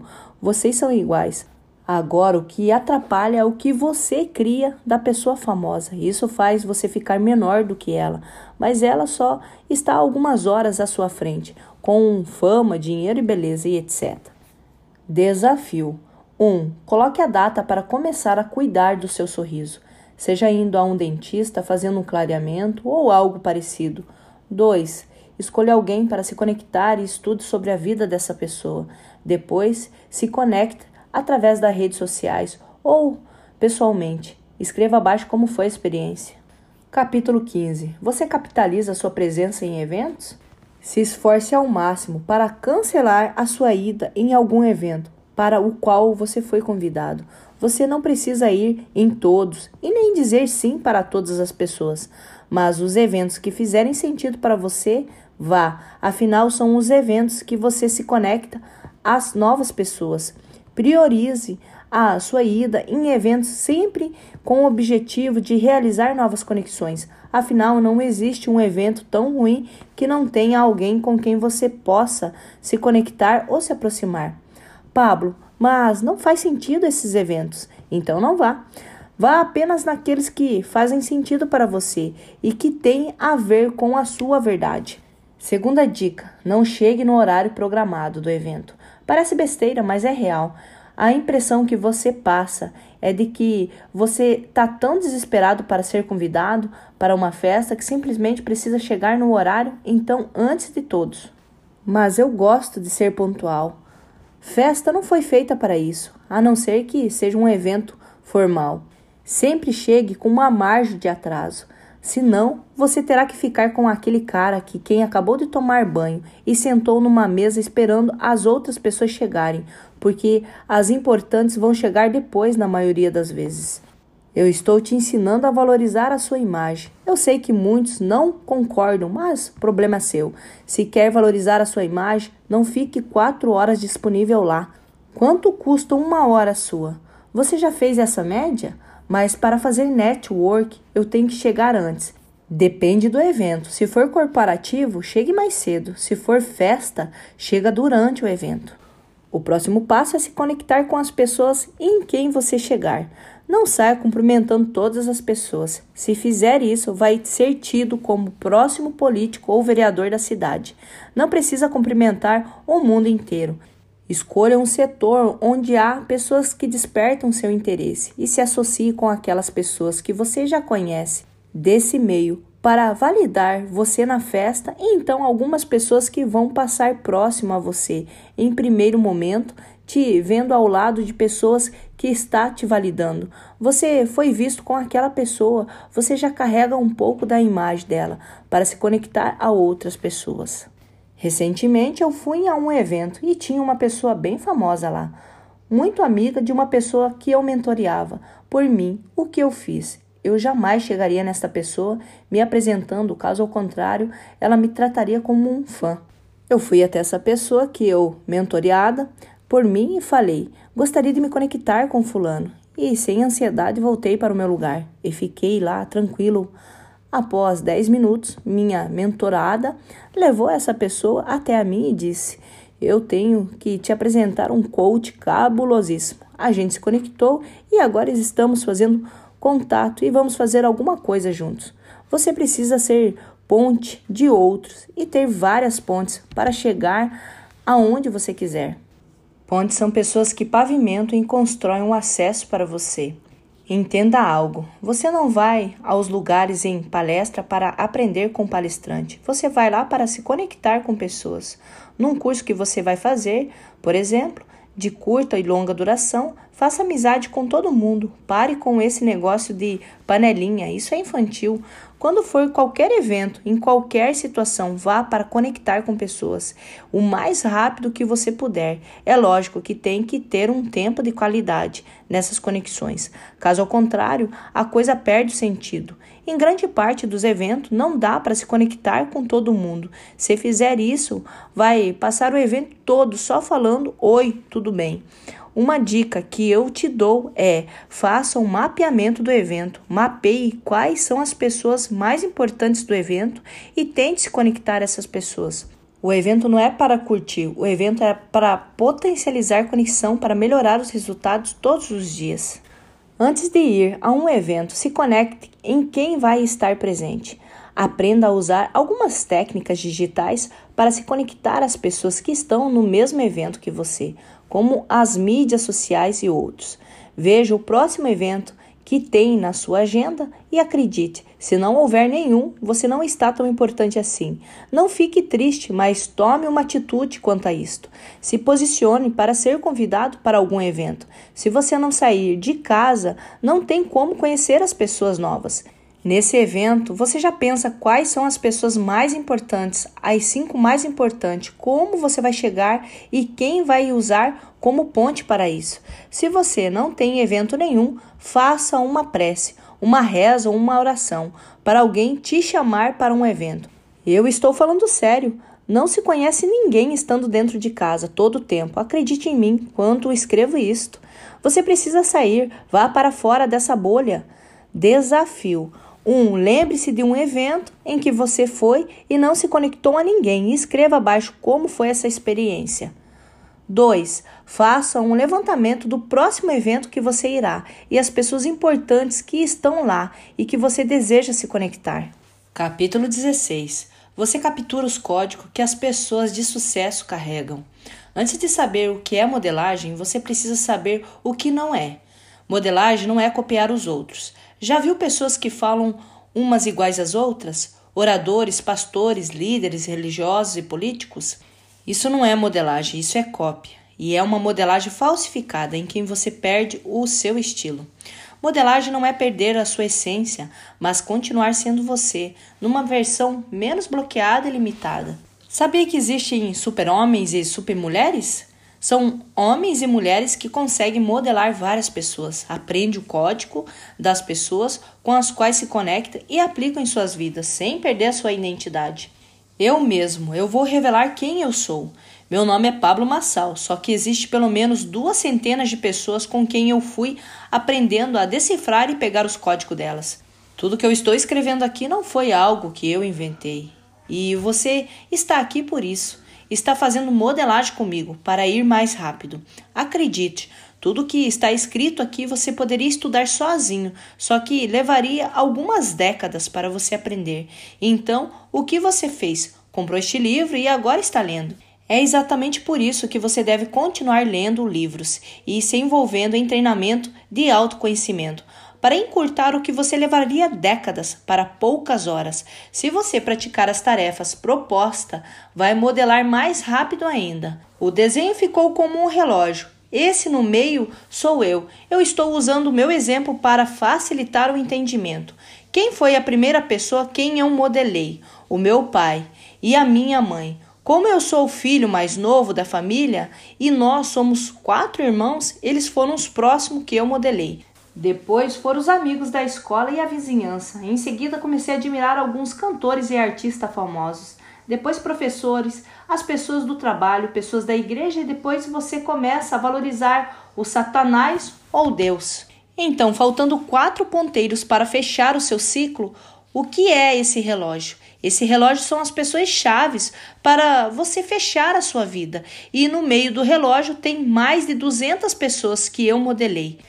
Quem você já modelou? Modelar não é admiração. Vai ter um tópico só sobre comportamentos tóxicos e modelagem não é um deles. A modelagem tem que ter data para acabar.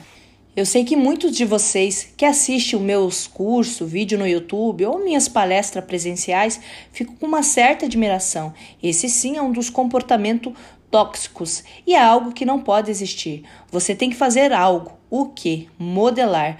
Conheço uma pessoa que começou me admirando, mas em pouco tempo transformou essa toxina canalizando energia para me modelar. E hoje posso te dizer que somos amigos e ela faz isso muito bem. Como acabei de explicar, a modelagem precisa ter data para acabar. Se não tiver data, essa pessoa acaba virando o seu mestre, guru, conselheiro amoroso, e se isso acontecer, já era. Aí você fala: mestre no dicionário é um indivíduo que ensina. Sim, você tem que aprender o que ele tem para ensinar e se conectar em outro. Senão, vai virar um eterno discípulo de uma pessoa. Você que fica só com uma pessoa no topo, e olhando só para ela, você fica sempre pior que ela. Aprenda isso. Sua admiração te impede de crescer. Modelar é pegar o código da pessoa. O portão eletrônico da sua casa não tem um controle? Existe um código lá dentro. Tem como você pegar um outro controle e codificar para que os dois controles abram o mesmo portão. No meu condomínio tem dezenas de controle, ou seja, vários controles diferentes. Abre o mesmo portão, porque possuem os códigos. Você tem os códigos de pessoas ricas? Você tem código de pessoas que são boas para falar? Você tem os códigos de pessoas que são boas com os filhos? Você tem código de pessoas que transam todos os dias, por exemplo? Não tem, alguns não estão transando tem um mês, alguns nunca transaram, e caso você seja solteiro, continue sem transar e vai transar com o seu cônjuge, entendido? Você precisa do código do seu parceiro para que seja interessante para ele e para você. Nessa relação, os dois precisam ganhar. Você tem o código daquela pessoa que malham? Você tem um código de gente que prospera? Você tem qual código? Você tem todos. Você precisa de quê? Dos códigos para realizar todas essas coisas na sua vida? Porque, caso contrário, levará essa vida paralisada que você tem levado. As pessoas geralmente me perguntam se eu tenho todos os códigos. Eu já modelei muitas pessoas, mas continuo modelando. Também me pergunto quais são as melhores pessoas para modelar, mas não existe esse segredo. Depende da área que você deseja aprender. Quando modelamos uma pessoa, a primeira coisa que acontece é idolatria. As pessoas ficam impressionadas, achando que as outras são mais importantes que elas. Depois que essa fase passa, você se torna capaz de pegar o código que aquela pessoa carrega e então seguir em frente, dando a sua personalidade para algo novo que você aprendeu. Me encontrei pessoalmente com o Tony Robbins, que foi uma das pessoas que eu já modelei. Já li os livros, todas as coisas que ele produziu, já ouvi vários áudios dele, suguei ele em modelagem. O último dia que eu modelei este homem foi num evento dele, que tinha 13 mil pessoas. Me conectei pessoalmente com ele, olhei aquela cena e falei: aquele ali é um vaqueiro que descobriu o segredo da mente humana. Aí você pode pensar que é por maldade ou porque eu tenho inveja, mas não é. É porque o mentor dele é o Jim Rowe. Esse sim era um vaqueiro de verdade que se tornou bilionário. Eu sou um atendente de call center que descobriu o poder da mente humana. Atendo call center e estudo sobre PNL. E agora eu quero que você me diga por que você me acha mais poderoso que você ou se impressiona comigo. Pare com isso. Quando eu era atendente de call center, eu estudava sobre PNL, Programação Neurolinguística. Por minha conta, por sede de conhecimento e sem influência de ninguém. Tudo porque eu estudava em uma faculdade de direito e não queria mais estudar direito. Então fui para a aula de psicologia e peguei um livro de inteligência emocional do Daniel Goleman. Depois eu fui para John Seymour e Joseph Conner. Aquele conhecimento adquirido transformou a minha vida, me fez sair da bobeira em que eu vivia, das várias bolhas em que eu estava.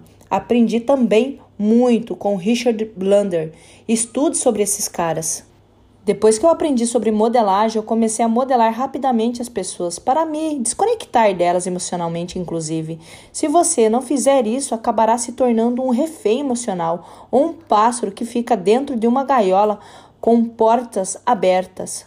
Vou te dar um exemplo. Eu babava por um cara que tinha lido 3 mil livros na época. Hoje ele deve ter lido mais de 5 mil. Eu decidi então que leria os meus próprios livros ao invés de ficar babando para ele.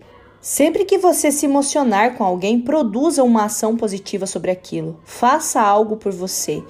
Eu já li mais de 800 livros. Enquanto escrevo este, eu estou no meu 869. Se eu ficasse só babando para as coisas que ele faz, eu ia ficar só ouvindo dos livros que ele leu e não teria lido 869, que já li até hoje. Depois de ler os livros, eu comecei também a escrever os meus livros. Você já está lendo ou escrevendo o seu livro? Se não estiver escrevendo, é porque não lê. Se não estiver lendo, é porque fica confiando nas pessoas que lê. Mude isso. Se você tem medo de cuidar da sua vida, eu recomendo que você leia o meu livro Anti-Medo. E o meu livro vai cuidar da sua vida. Depois que você ler bons livros, já comece a fazer suas pílulas diárias para você escrever os seus e modele escritores. Aprenda com eles. Você não nasceu sabendo. Fique em paz, você vai ser melhor do que todas essas pessoas, porque você já carrega você e o comportamento destravado de cada uma delas. Cuidado com a modelagem, ela poderá te libertar. Desafio: Quais as cinco áreas da sua vida em que você mais precisa de modelagem? Escolha uma pessoa para cada área de modelagem e comece. Finalizamos a livro A Chave Mestra do Universo, Pablo Massal, parte 3, capítulo 17. Quando você quer algo, você começa pelo fim ou pelo começo? Existe uma técnica de visualização que, desde que aprendi no coach, trouxe uma diferenciação para mim, que se chama ser, fazer e ter. Se você quer ter coisa, não comece por elas, começa com o ser. Comece por quem você é. Ser. A primeira coisa, ser. E a sua autoimagem, o jeito que você se vê. Se você ainda não entendeu o que é autoimagem ou não sabe explicar, Volte algumas páginas no capítulo que tratamos sobre esse assunto. A sua identidade está ligada com a forma com qual você se vê e onde você busca a energia. A segunda coisa são os hábitos. Hábitos são atos repetidos que são instalados dentro de você, e depois disso não precisa mais de disciplina, você faz de forma natural. E por último é o ser, é o seu comportamento. Antes de se conectar a pessoas, se você gosta de abraçar, continue gostando. Só que observe se as pessoas com quem você vai se conectar também gostam de abraçar. Tem como mudar comportamento? Sim, tem como mudar o comportamento. Tem como inativar a identidade e tem como mudar os seus hábitos. Olha que coisa! Quando eu vou me conectar com pessoa, há pontos que tenho que analisar ou fazer perguntas para entender. Qual é a fonte que ele busca, a identidade dele? Quais são os hábitos? Fazendo isso, eu consigo me aproximar e sincronizar a minha vida com a essa pessoa. Então, a primeira técnica é ser e está ligada com a autoimagem, com os hábitos da pessoa e os seus comportamentos. Fazer. O que é o seu trabalho atual? O que você faz hoje? Se você é aquela pessoa que sente vergonha quando te perguntam o que você faz, saia fora disso. Estude e libere sua mente. Se conecte com gente diferente para que você pare de fazer o que está fazendo. E é que mais vejo pessoas fazendo o que elas não gostam, mas fazem para sobreviver.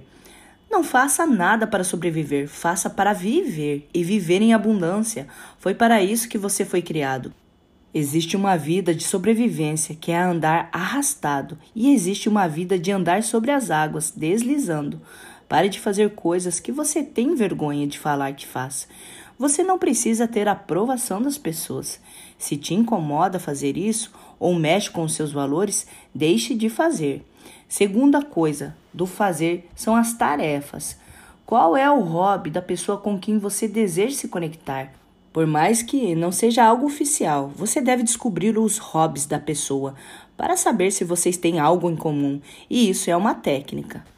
A terceira são alvos. Se você quer desmontar uma pessoa no meio da conversa, pergunta quais são seus alvos. A maior parte das pessoas não sabe nada de alvos. Nessa hora, elas ficam frágeis e normais, como você.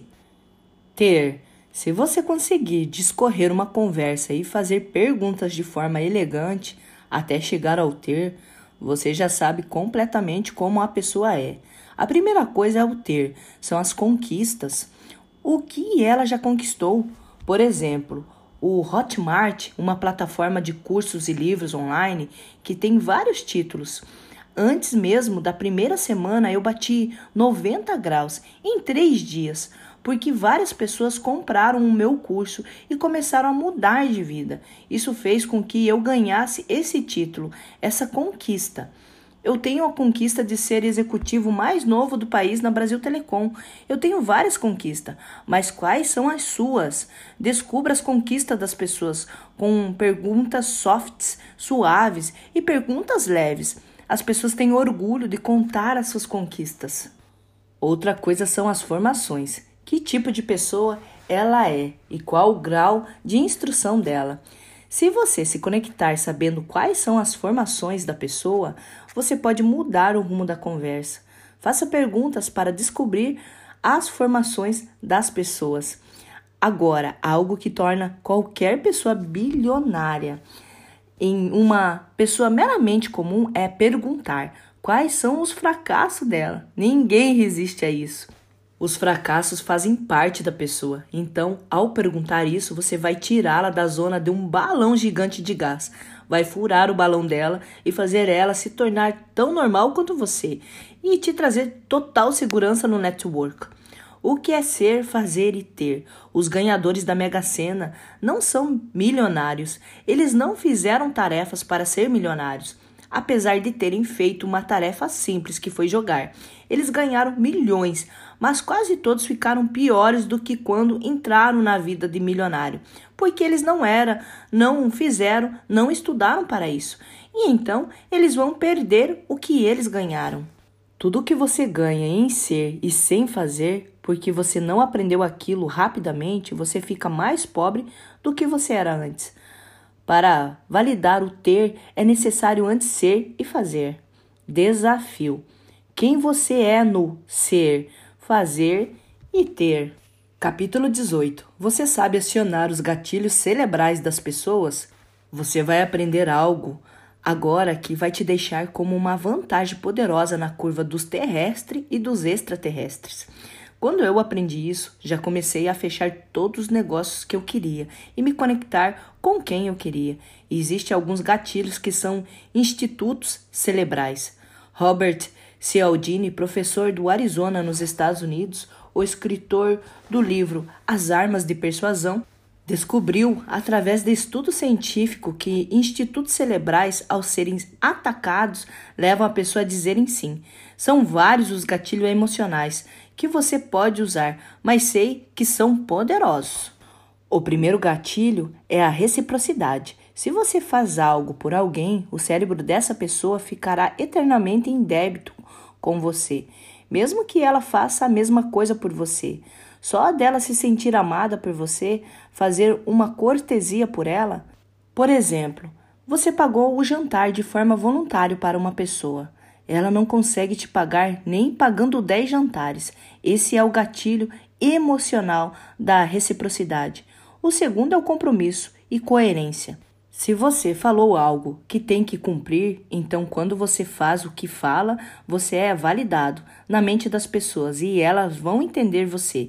Não é necessário ficar falando coisas maravilhosas ao seu respeito. Não tem nada a ver com isso. Diz a respeito apenas sobre o fazer. O terceiro é aprovação social. Você tem aprovação social? Você precisa urgente de pessoas importantes falando bem de você. Aprovação social nada mais é do que pessoas falando bem de você. Isso fará você expandir em todos os lugares. O próximo, o quarto, é o carisma. Carisma é uma palavra que, na sua essência, significa ser irresistível. Você precisa ser sedutor nas suas palavras e no seu comportamento para que as pessoas queiram te ouvir. Esse é um dos gatilhos mais poderosos que existe. O quinto é a autoridade. A autoridade não é tomar ou conquistar. A autoridade é construída. Você pode ser filho de um rei, mas se você não tiver o comportamento de um rei e construir o seu próprio comportamento e sua própria nobreza, seu reinado nunca será validado. Mesmo que legitimamente você já seja, as pessoas nunca vão te respeitar. Preste muita atenção. A autoridade é construída tijolo após tijolos. A autoridade você faz validar a sua participação em vários atos.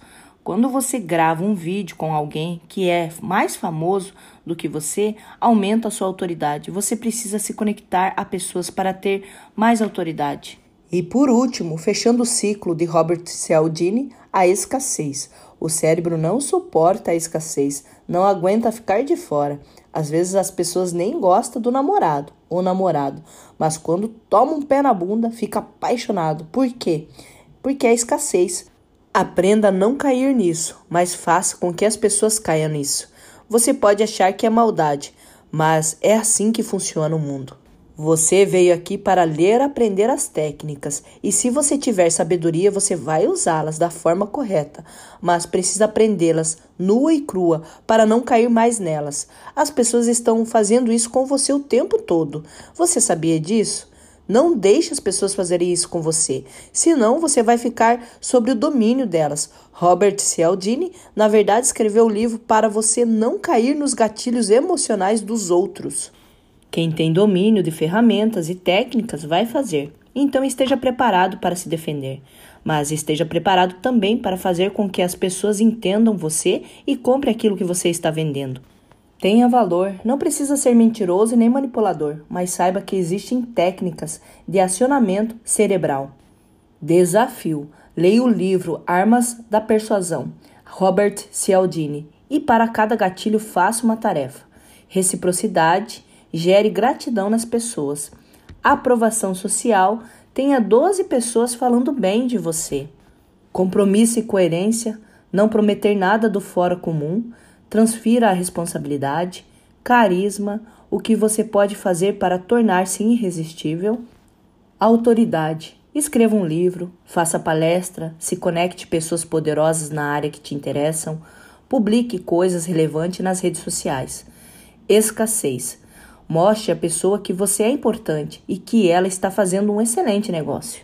Capítulo 19. A sua versão digital consegue chegar mais longe que suas pernas? A primeira coisa a respeito das técnicas digitais é conhecer o seu público. Quais são as pessoas que te ouvem? Se são adolescentes, use a técnica para adolescentes. Se é melhor idade, use as técnicas ideais para eles. Descubra a faixa etária do seu público a idade mínima e a idade máxima para que você possa se comportar de acordo com o que eles gostam. Após descobrir o seu público, identifique as dores deles. As pessoas têm dores e você tem o remédio. Não se esqueça disso. Você também sente dores e me procurou através desse livro para resolver o seu problema de não se conectar com os outros. E eu estou aqui sendo o seu remédio. Tome ele regularmente, fazendo as tarefas propostas. Depois do desejo vem a interação. É quando você faz com que certas situações se tornem simples e aumente o engajamento das pessoas. A segunda técnica digital mais utilizada são os micros momentos. O que fez o Facebook despencar foi não ter colocado os micromomentos depois do Instagram. O Snapchat estava bombando e engolindo todo mundo, porque as pessoas querem saber o que está fazendo no agora. Confesso que eu odiava ficar falando da minha vida para os outros, mas eu vi que isso é uma tendência. Como as pessoas não vivem suas próprias vidas, elas querem viver a sua. Você pode achar que isso é maldade, mas é apenas uma oportunidade. Se as pessoas não querem viver a vida delas, comece a mostrar a sua e viva melhor para que elas possam te seguir. Assim você poderá ajudá-las com o conteúdo que compartilha. É só você publicar algo de valor e as pessoas vão se interessar. Ainda sobre o assunto dos micromomentos, o Instagram retirou o público do Snapchat. Só então o Facebook começou a fazer também. O WhatsApp, o Agora, até o YouTube estão utilizando a mesma técnica. O que é micromomento? É uma pílula instantânea daquilo que você está fazendo. Existem pessoas que não gostam da própria vida e fica só seguindo umas às outras. Que tipo de pessoa você é? Aproveite isso para gerar e multiplicar valor. Micros momentos são os stories do Facebook, do Instagram, o status do WhatsApp e o status do YouTube e as lives na mídia social. Por que você não faz lives? Se a sua desculpa é porque você não é famoso, entenda que você não precisa ser para ajudar as pessoas. Comece a investir em micro momentos. Você vai ver a qualidade de pessoas que virão atrás de você. Ou se a sua desculpa é eu não sei, o que falar na live? É simples. Pegue um livro e comece a compartilhar isso com as pessoas. Elas estão famintas por isso. Tudo que você for fazer que tiver relevância, solte para as outras pessoas. A outra técnica é usada por hashtag. Hashtag é uma palavra antecipada pelo símbolo do jogo da velha, que significa etiqueta, de idade, uma palavra-chave. Tem gente que não sabe disso. Quando eu vou fazer um evento, eu coloco uma hashtag e começo a seguir. Tudo que é postado com essas tags eu fico vendo, porque é um evento que eu estou produzindo. Você tem uma hashtag sua das coisas que você faz? Tem como achar público no mundo inteiro de pessoas que estão pensando a mesma coisa que você. Use hashtag para rastrear as pessoas. Por último, uma técnica digital que eu uso são os grupos de engajamento no WhatsApp. Você pode odiar grupo, mas eu vou te falar, funciona, porque as pessoas não saem do WhatsApp. Coloque seus grupos em silêncio, mas não saia deles. Ou tem um segundo número, é o segundo WhatsApp no seu celular, só para mexer com isso, mas tem os grupos porque são as pessoas que estão conectadas a você. Dessa forma é possível avisá-las rapidamente das coisas que você vai realizar. Quando eu vou produzir grandes eventos, eu uso os grupos do WhatsApp.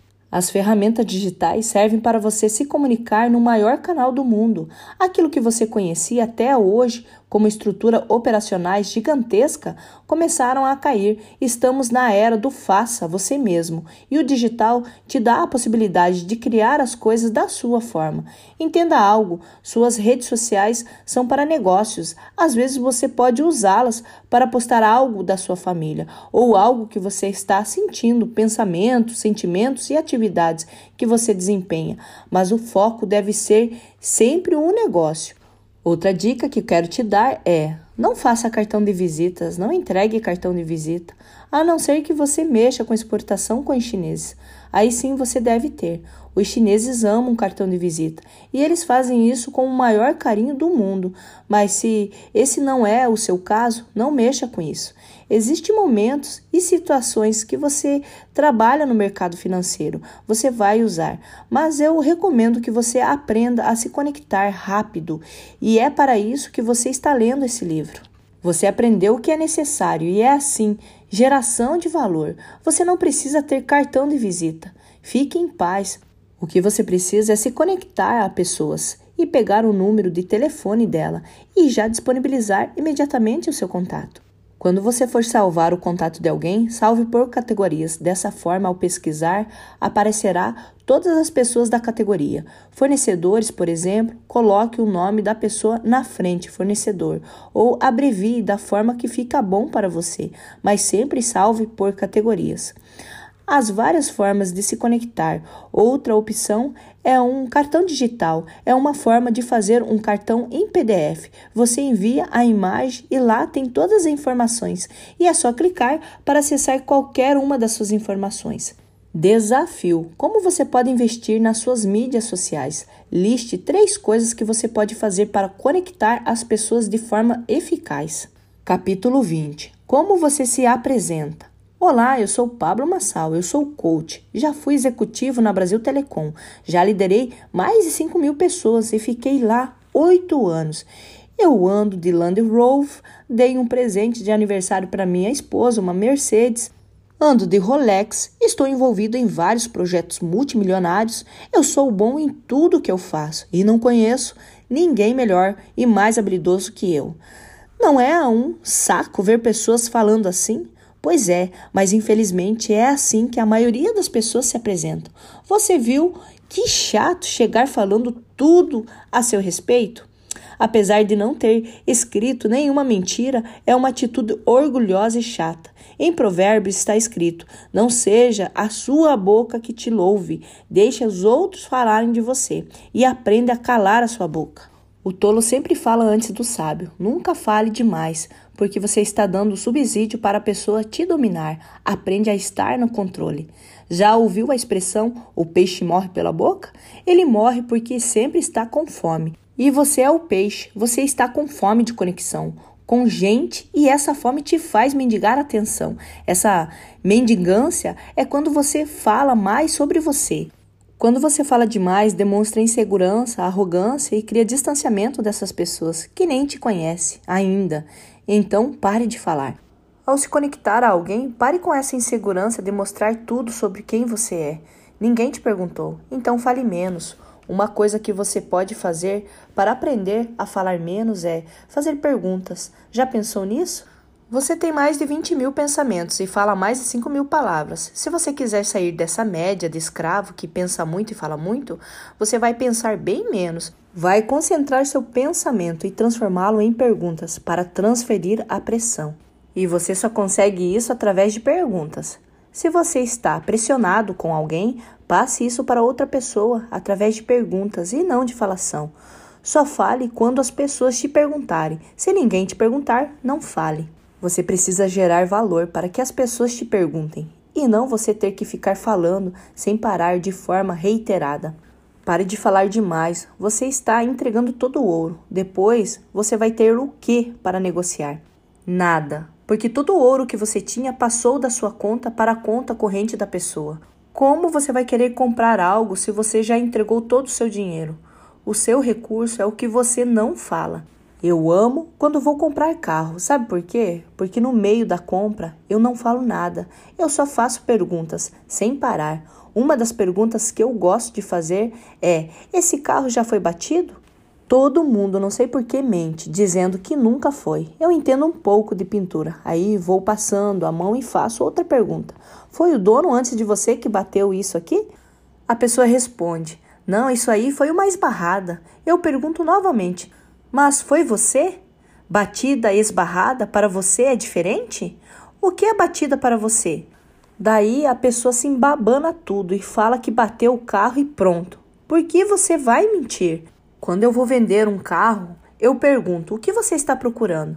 Se a pessoa me responde: ah, um carro perfeito, eu já falo para ela: não, esse carro aqui, o que eu posso te falar é que esse carro tem defeito. E se você quiser saber, eu te falo mas não é um carro perfeito, porque ele já é usado, já rodou tantos mil quilômetros. Você quer saber alguma coisa dele? As pessoas dignas sempre compram quando eu falo isso. Você acredita? Porque elas não aguentam as mentiras de gente que só fala. Quanto mais fala, menos se comporta. Repita isso. As minhas palavras falam bem mais baixo do que o meu comportamento. Então, quando a pessoa está falando demais, ela está vendo insegurança. Você está satisfeito com isso? Desafio 1. Um, mapeia três momentos em que você falou demais e com isso perdeu amizades, situações, promoções, seja lá o que for que você tenha perdido. Aprenda na próxima vez que você se conectar a uma pessoa que você não vai falhar nisso, porque você já falhou. Você já tem troféu dessa falha, desse fracasso. 2. Se conecte a alguém que você deseja e faça três perguntas para essa pessoa. Fale menos e aprenda a fazer perguntas. Capítulo 21 Como você tem gasto a sua energia? Já parou para pensar no porquê você precisa fechar o dreno da energia? Você acorda todos os dias com uma quantidade de energia suficiente para atravessar o dia e você está gastando tudo o que tem antes do dia terminar. Pense na pergunta que eu farei aqui, talvez você nunca tenha pensado nisso. Você sabe por que existem pessoas que montam a cavalo? Vou te dar um tempo para pensar. Não sabe? É porque existem cavalos. Os cavalos são pessoas como você. E você sabe o que é pior? Você é domesticado e deixa sentar em cima de você para conquistarem o que quiserem às suas custas. Você que vive gastando energia com os outros. Você só é cavalo deles, eles querem ir mais rápido montando nas suas costas. Isso é terrível, não? Para não drenar a sua energia, você vai simplesmente começar a cuidar da sua vida. Aprenda uma coisa que você tem que parar de fazer: falar sim para todo mundo. No network, quando você fala sim para todo mundo, você vai desonrar os compromissos e vai ter um nome ruim. Consequentemente, as pessoas não vão confiar em você. Não diga sim sempre, tem horas que é preciso dizer não. Você não precisa se conectar a qualquer custo. Você precisa se conectar quando aquela relação fizer sentido para ambas as pessoas. Não se torne agente das outras pessoas. Tem gente que usa você como secretária e tem gente que acha que você é a agenda deles, do Google. Você gerou valor no modo geração de valor?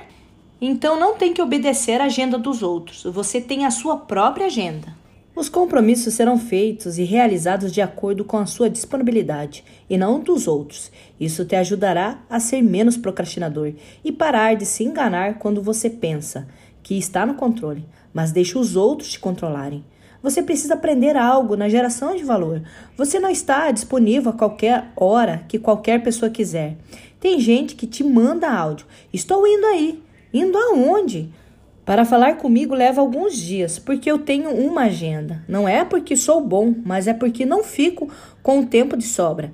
Tenho tempo para família, amigos e trabalho. As pessoas vão valorizar quem está disponível o tempo inteiro. Repete assim comigo: só os otários estão disponíveis o tempo inteiro.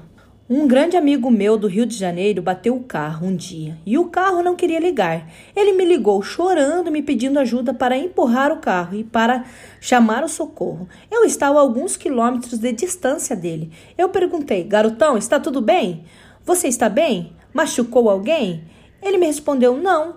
Com isso, eu falei para ele: Olha para um lado, olha para o outro, olha para frente e para trás.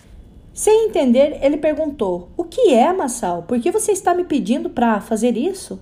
Aí eu perguntei se ele havia visto alguma pessoa e ele respondeu que sim. Então eu falei para ele: chama essa pessoa que você viu para te ajudar a empurrar esse carro. Vai pegar no tranco. Se não pegar, você chama o guincho. Aí ele me disse: Ah, mas eu preciso da sua ajuda. E eu respondi: Pois eu estou te ajudando. Ele ficou com muita raiva. Mas o que eu poderia oferecer naquele momento?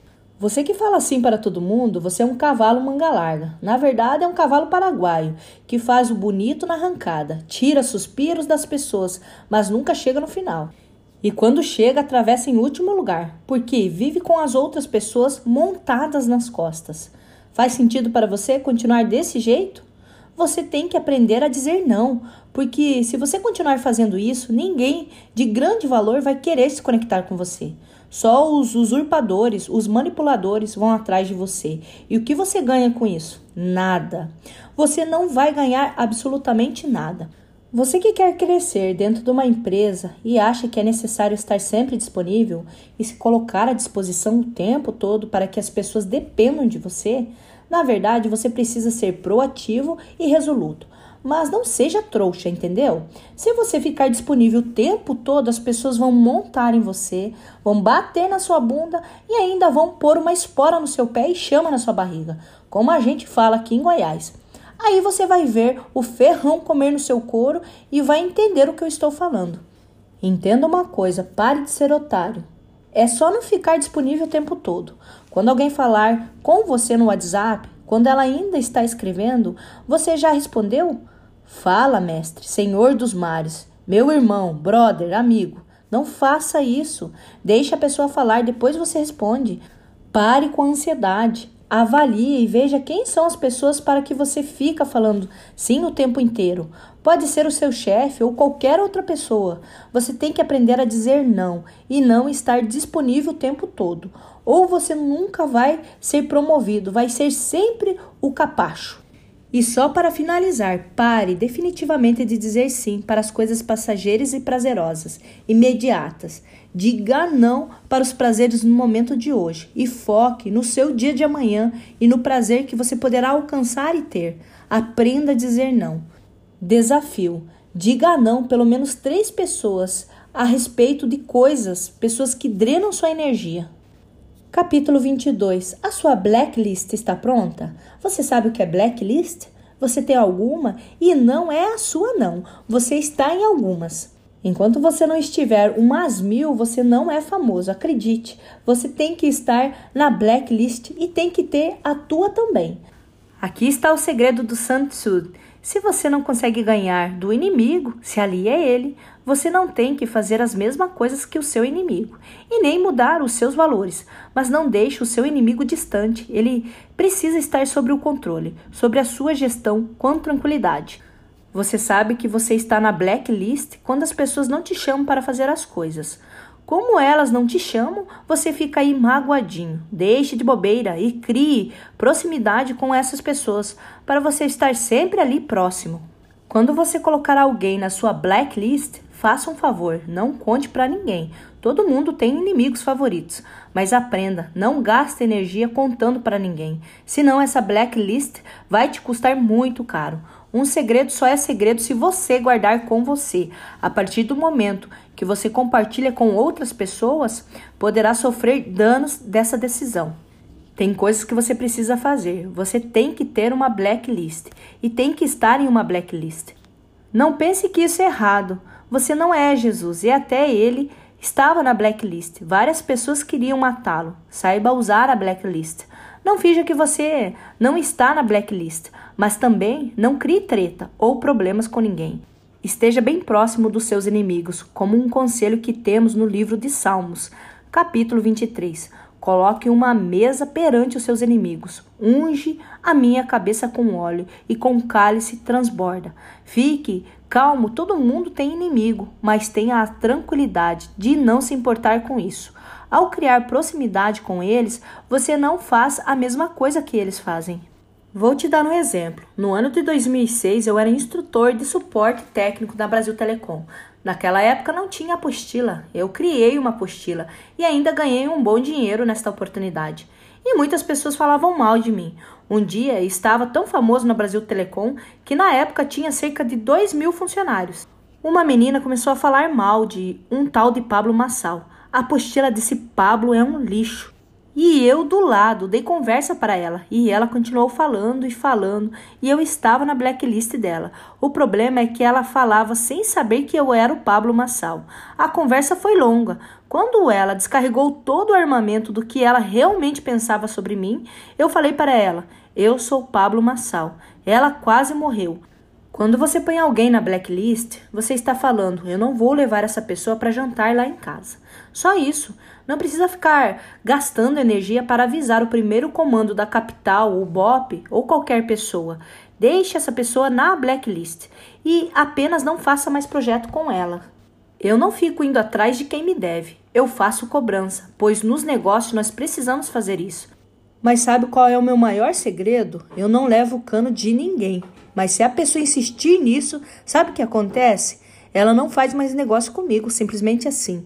Eu já coloco ela na blacklist de negócio de finanças. Se a pessoa quebra um valor comigo, que é algo essencial, também não vai entrar na minha vida particular, não vai estar com os meus filhos, não vai andar comigo. Mas por quê? Porque tem blacklist para essas pessoas.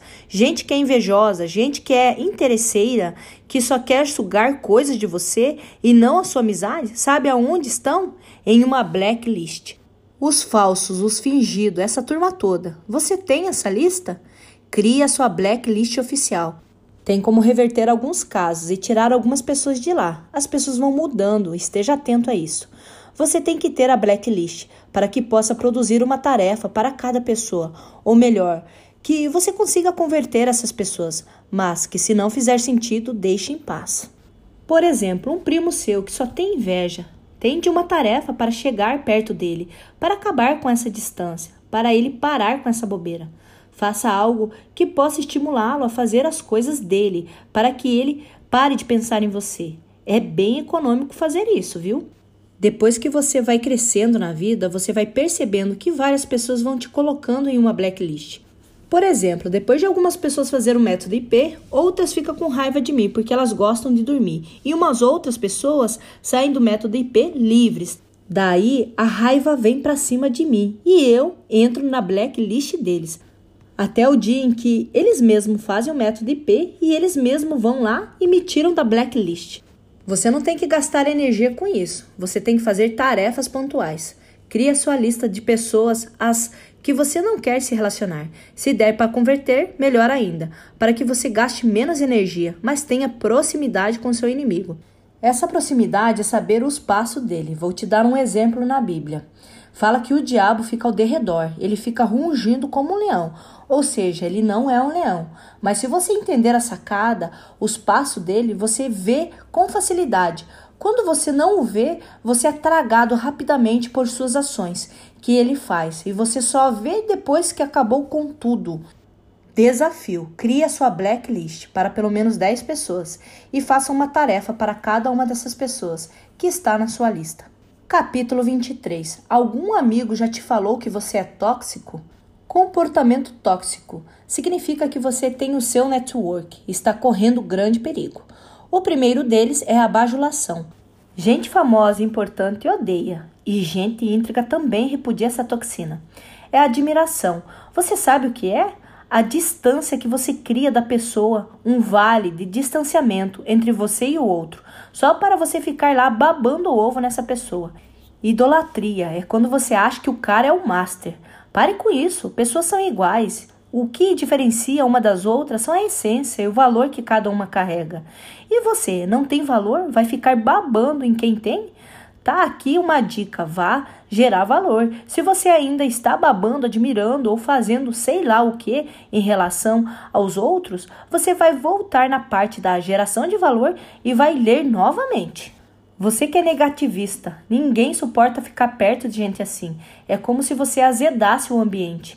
A geração mais negativista na história da Terra é a geração que conheceu a televisão. A maioria dos nossos pais são muito negativos, porque eles entraram nesse clima de televisão. Reclamação é coisa de gente que não é benevolente com quem erra. Por favor, pare de ser essa pessoa reclamona e não permita que os outros tenham essa atitude dentro da maturidade que possui. Pare de exigir a perfeição que você não tem. Amargura e mágoa. A mágoa é uma má água no seu organismo. Pare de ficar carregando os outros. Essa água paralisada, represada dentro de você, gerará um cheiro fedido, um azedume. O medo é uma semente que só é plantada na mente de quem não faz tarefa. Uma forma de se livrar disso é fazendo atividades propostas e sendo produtivo. Você tem que parar de dar desculpa. Desculpas são mentiras gourmet que você conta para os outros. Ninguém acredita nem você. Para que você vai usar isso? Você precisa estipar essa toxina do seu comportamento. A mentira aponta para a insegurança. Não interessa o nível, isso mostra que você não tem segurança em si mesmo. O exagero também é a mesma coisa, é o tipo de mentira. Outra coisa é a prolixidade. O prolixo leva 3 a 5 vezes o tempo para falar uma coisa que era para falar em 10 segundos. Prolixidade é um defeito grave, quebra de network. Opinião. Não dê opinião em conexão. Opinião é aquela mercadoria vagabunda que você dá sem ter compromisso com o resultado final.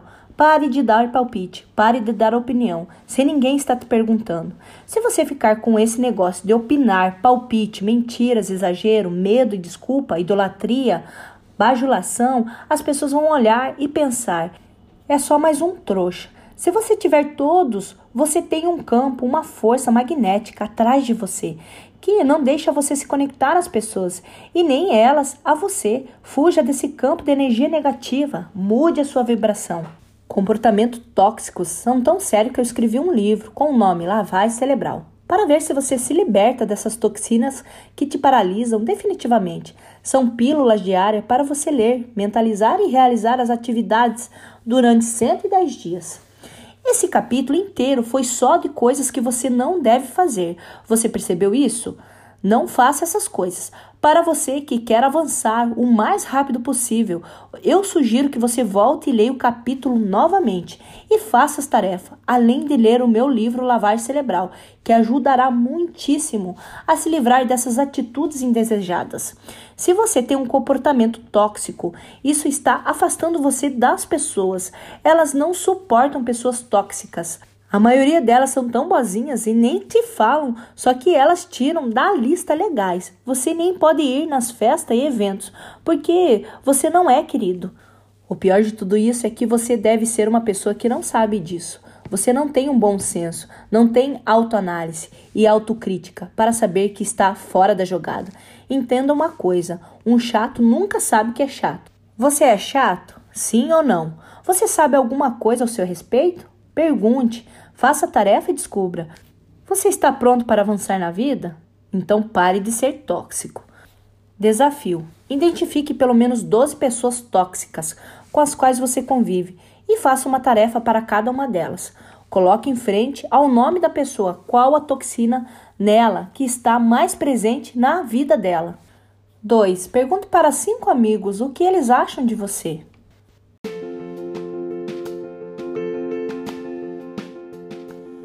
Livro A Chave Mestra do Universo, de Pablo Massal. Parte 4, capítulo 24. Você quer se tornar a pessoa mais interessante do seu ciclo de amizade? Como se tornar essa pessoa? Provoque as suas histórias. Fale isso em voz alta. Eu preciso provocar as minhas histórias. Pare de participar das histórias dos outros o tempo inteiro. Você não é proibido participar das histórias de ninguém, mas é necessário provocar as suas histórias. Quer saber como provocar histórias? Faça tarefas. Uma cliente famosa foi fazer o método IP e ela morava na mesma cidade que eu, em Goiânia. Mas ela foi fazer o IP em São Paulo porque eu provoquei uma história. Qual a história? Ela poderia esperar, mas eu falei para ela fazer logo e aí nós nos conectamos. Ela queria fazer uma sessão de coach comigo e ter alguns meses na fila de espera. E eu pensei, como ela vai para São Paulo comigo? Se ela realmente quer essa sessão, nós podemos voltar no mesmo voo junto. E foi exatamente o que eu fiz. Eu apliquei a sessão de coach com ela nos ares. Foi muito bom. Ela tomou decisões muito importantes sobre os negócios dela, comprou um terreno, largou um namorado e outras coisas. E não foram coisas que eu falei para fazer. Ela mesma criou as tarefas. No coach, você não fica dando as tarefas para os outros. Preste atenção. Se você provocar histórias e crescer nisso, você será reconhecido pelas suas próprias histórias. Tem o poder de se tornar invencível e se tornar irresistente. Seja o Tony Stark invencível. Ele sabe quem é, sabe criar histórias, mas também utiliza do poder da vulnerabilidade. Ele sabe qual é o ponto fraco dele e utiliza ao seu favor. A vulnerabilidade não é mostrar que você é uma manteiga derretida do sertão baiano, mas você tem que demonstrar vulnerabilidade em certos aspectos para não parecer que você é blindado até os dentes. Você é um ser humano, você é um falho, mas precisa aprender a ser vulnerável em diversas ocasiões, senão isso vai te custar muito caro. Use o seu defeito ao seu favor. Outra coisa, se você quer ser interessante, invista em conhecimento. Se eu fosse você depois desse livro, eu não ficaria nem um dia da minha vida sem estudar. Quer seja lendo um livro, fazendo um curso, lendo ou assistindo um documentário, eu não sei, mas se envolva com pessoas para discutir de conhecimento. Conhecimento é saber.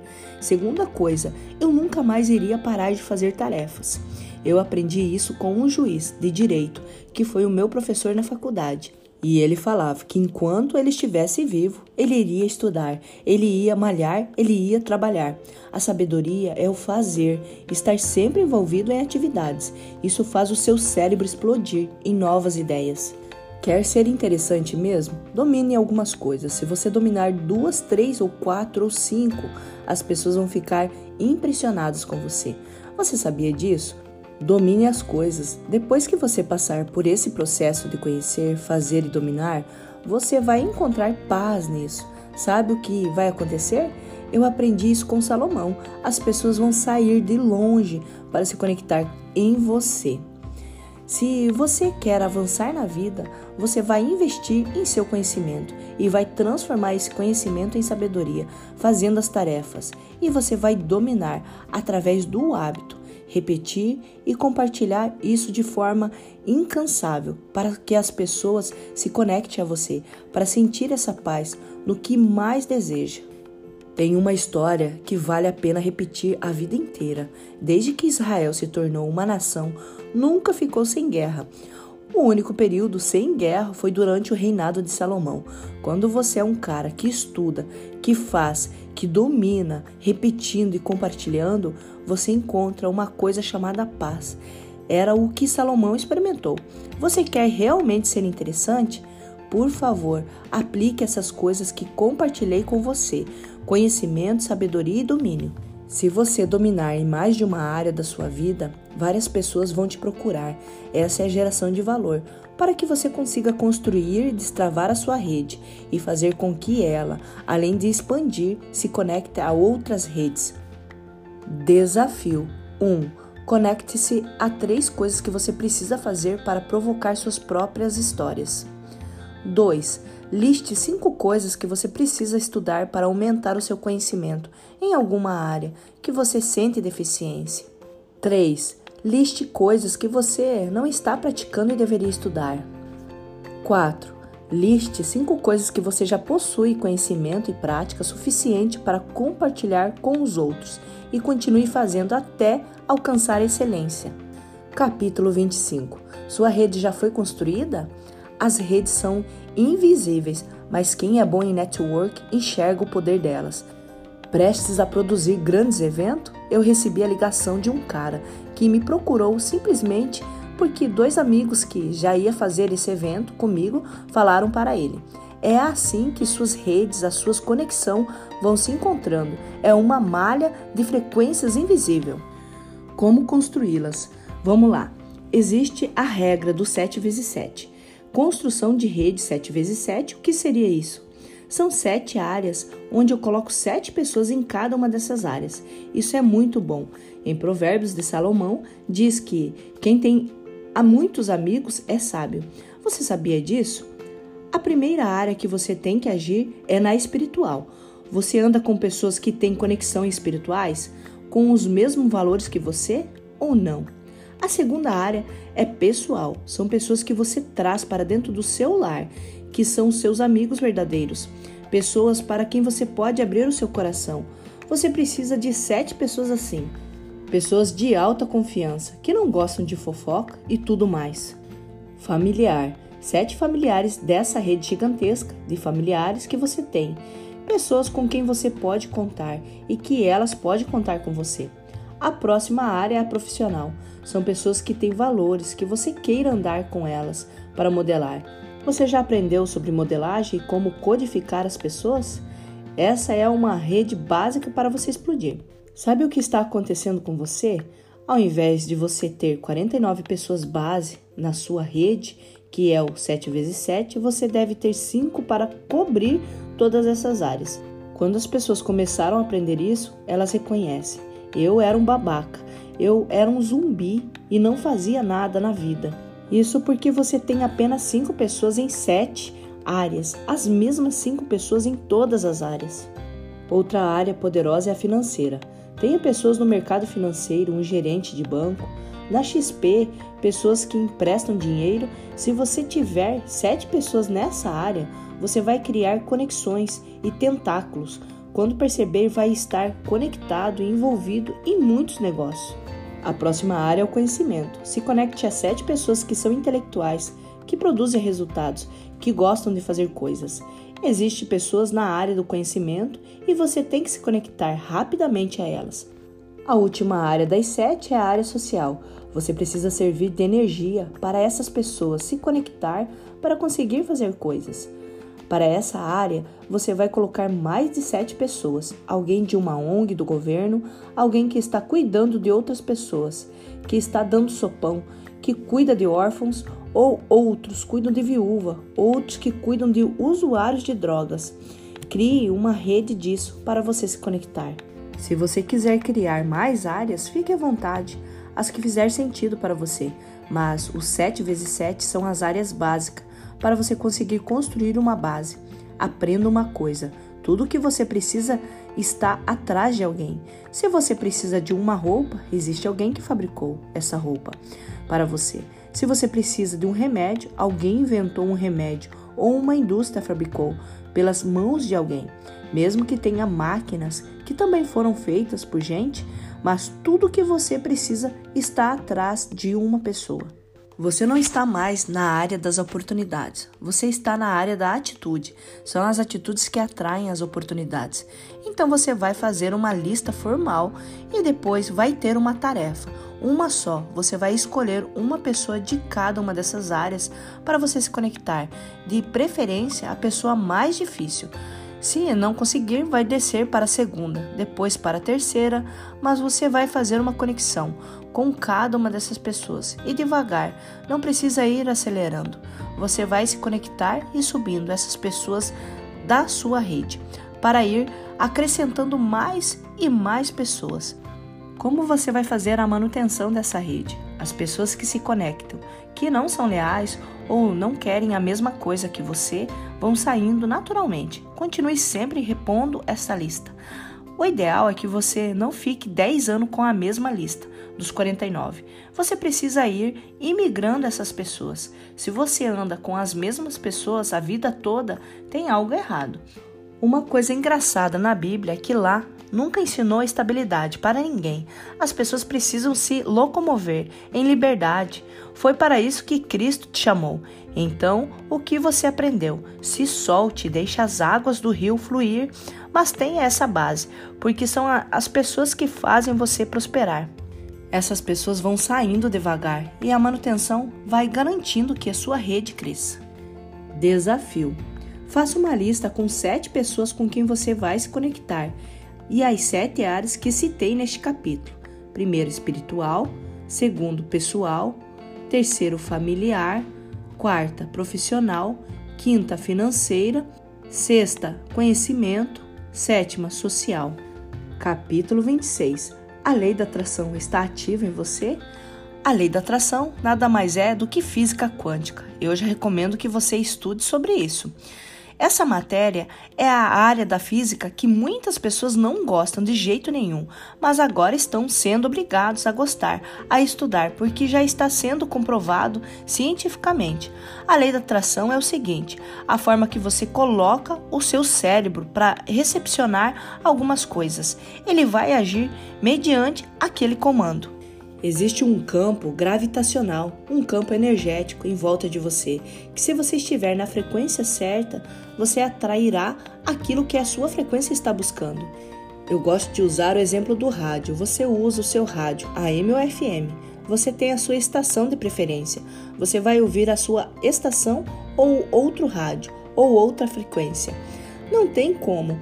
Então, se você deixar na estação certa, algumas vezes na entrada, quando estiver algumas baixada, vai chiar e falhar ou pouco, mas depois volta normalmente.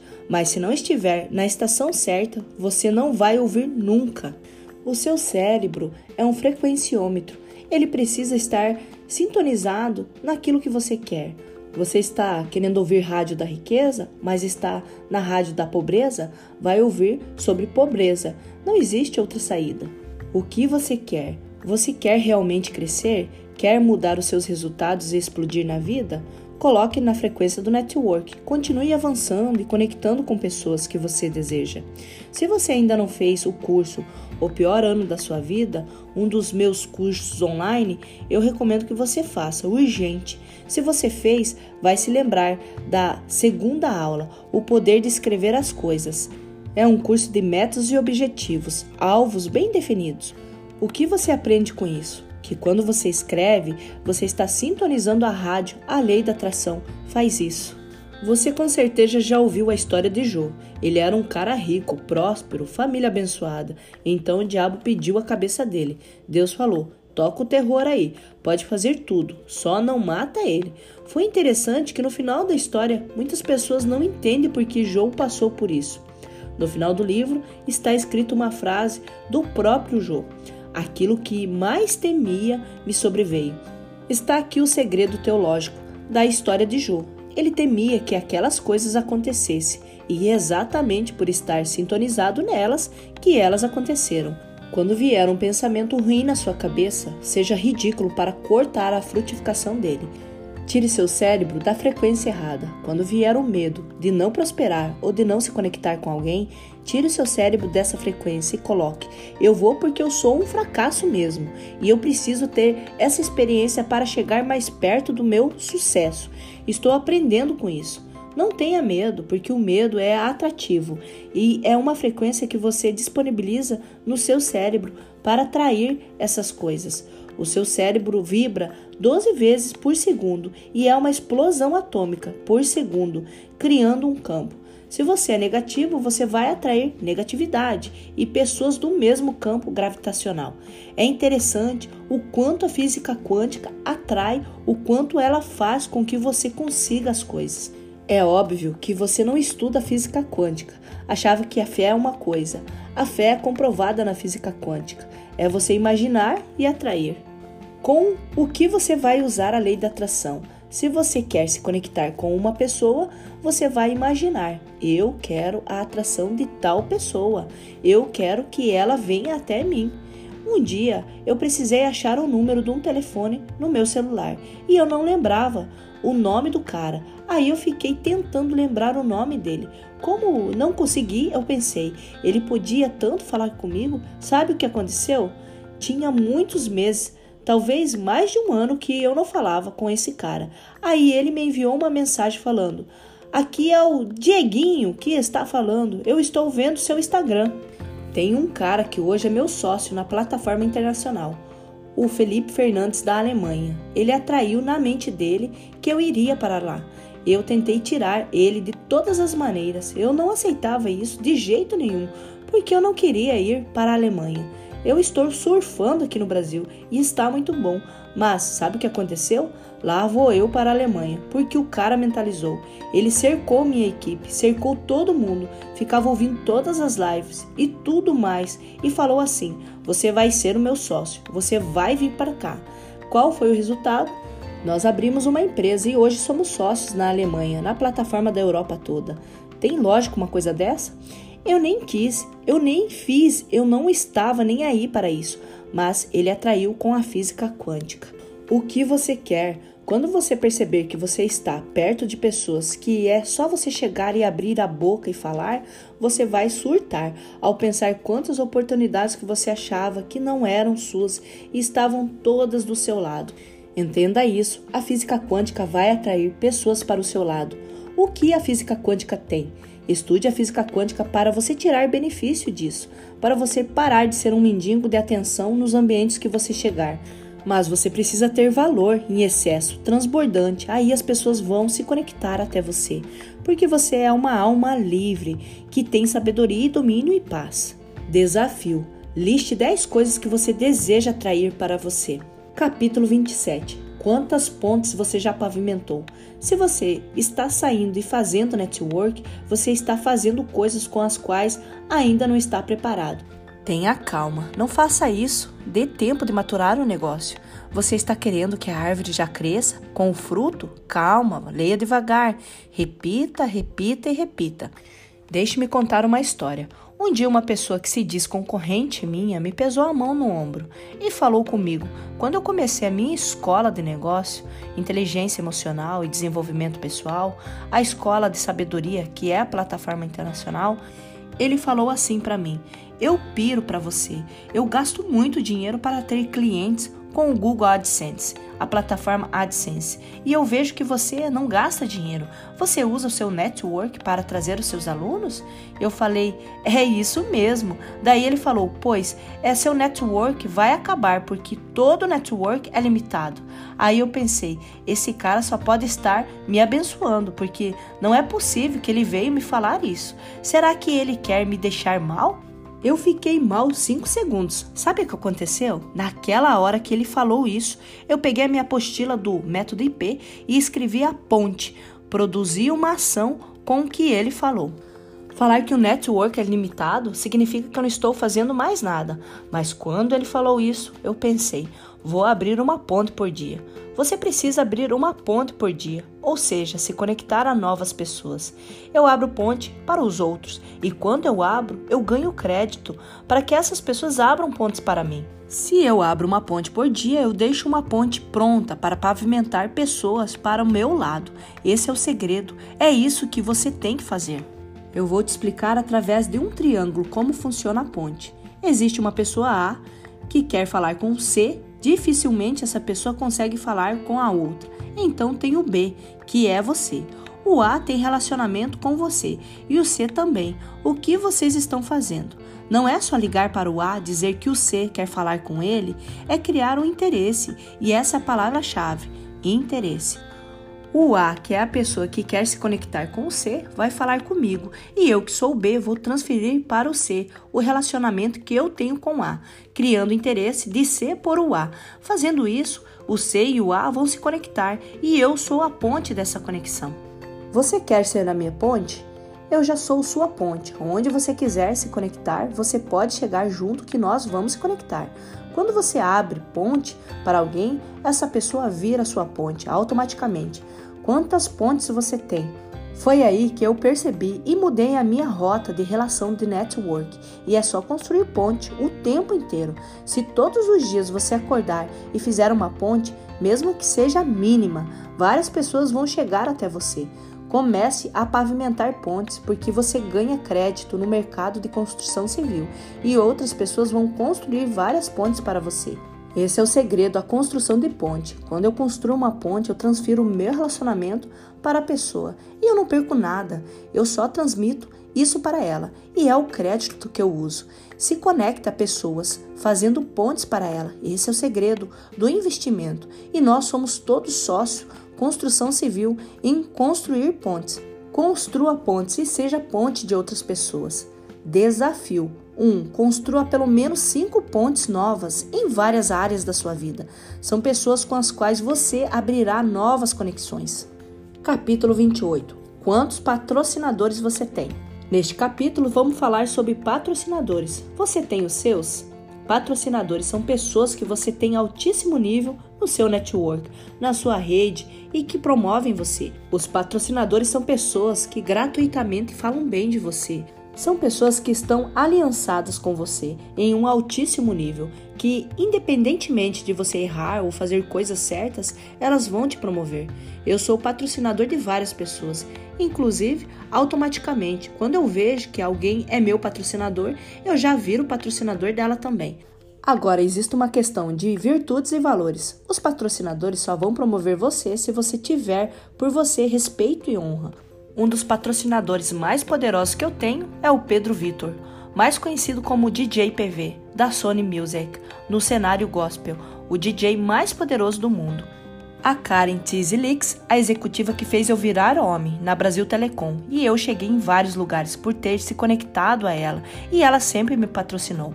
Lorena Vieira, uma empresária, foi minha cliente de coach. Ela se conectou a mim em um processo de coach é minha grande amiga e me conectou a várias mulheres e várias pessoas vieram a mim por conta dela. Então ela é uma pessoa que me patrocinou nisso e eu também faço isso por ela. O Sidney Gonçalves é um grande amigo meu que me conecta a muitos famosos, porque ele é amigo de uma galera. Então, ter conectado com esse cara é muito importante para mim. O Anderson Tikin é um cara que me conectou com mais famosos também e me colocou na TV. Ele só fica falando dessas coisas e eu fico pensando, gente, onde eu vou parar com isso? Divino Carvalho, o meu sogro, me patrocina para uma grande rede de empresários que eu lidero hoje e com quem eu tenho amizade. Ele é mais um patrocinador que eu tenho. O Tarcísio Ribas, um amigo meu, de Rio Verde. As primeiras turmas que eu fiz explodir foi tudo culpa desse cara. Ele me conectou na cidade de Rio Verde, onde eu fui ganhando musculatura e até hoje ele está conectado comigo e é um grande irmão. Juliano Marçal é outro amigo. Ele me projetou nas áreas políticas, aonde eu tenho programa de rádio e já escrevemos um livro juntos e crescemos em várias áreas. O Felipe Fernandes, da Alemanha, que abriu a porta na Europa, hoje é meu sócio e já me conectou com várias pessoas. Samuel e Fabiola Melo, um dos principais portais que tive em São Paulo. Vitor Azevedo e Dênio Lária Júnior me conectaram a grandes líderes cristãos. Eu poderia falar de muitas outras pessoas aqui, isso só para que você entenda que precisa ter no mínimo 12 patrocinadores, pessoas que te aprovam socialmente e falam de você porque realmente acreditam em você. Eu, particularmente, acho que tenho mais de 300 patrocinadores, mas os que eu vejo estão comigo para o que der e vier. São essas pessoas que eu citei. Mencionei esses patrocinadores não para ser injusto com os demais, mas para honrá-los e para mostrar para você como eu explodi em todas as áreas, tendo parceiros e pessoas que acreditam em mim.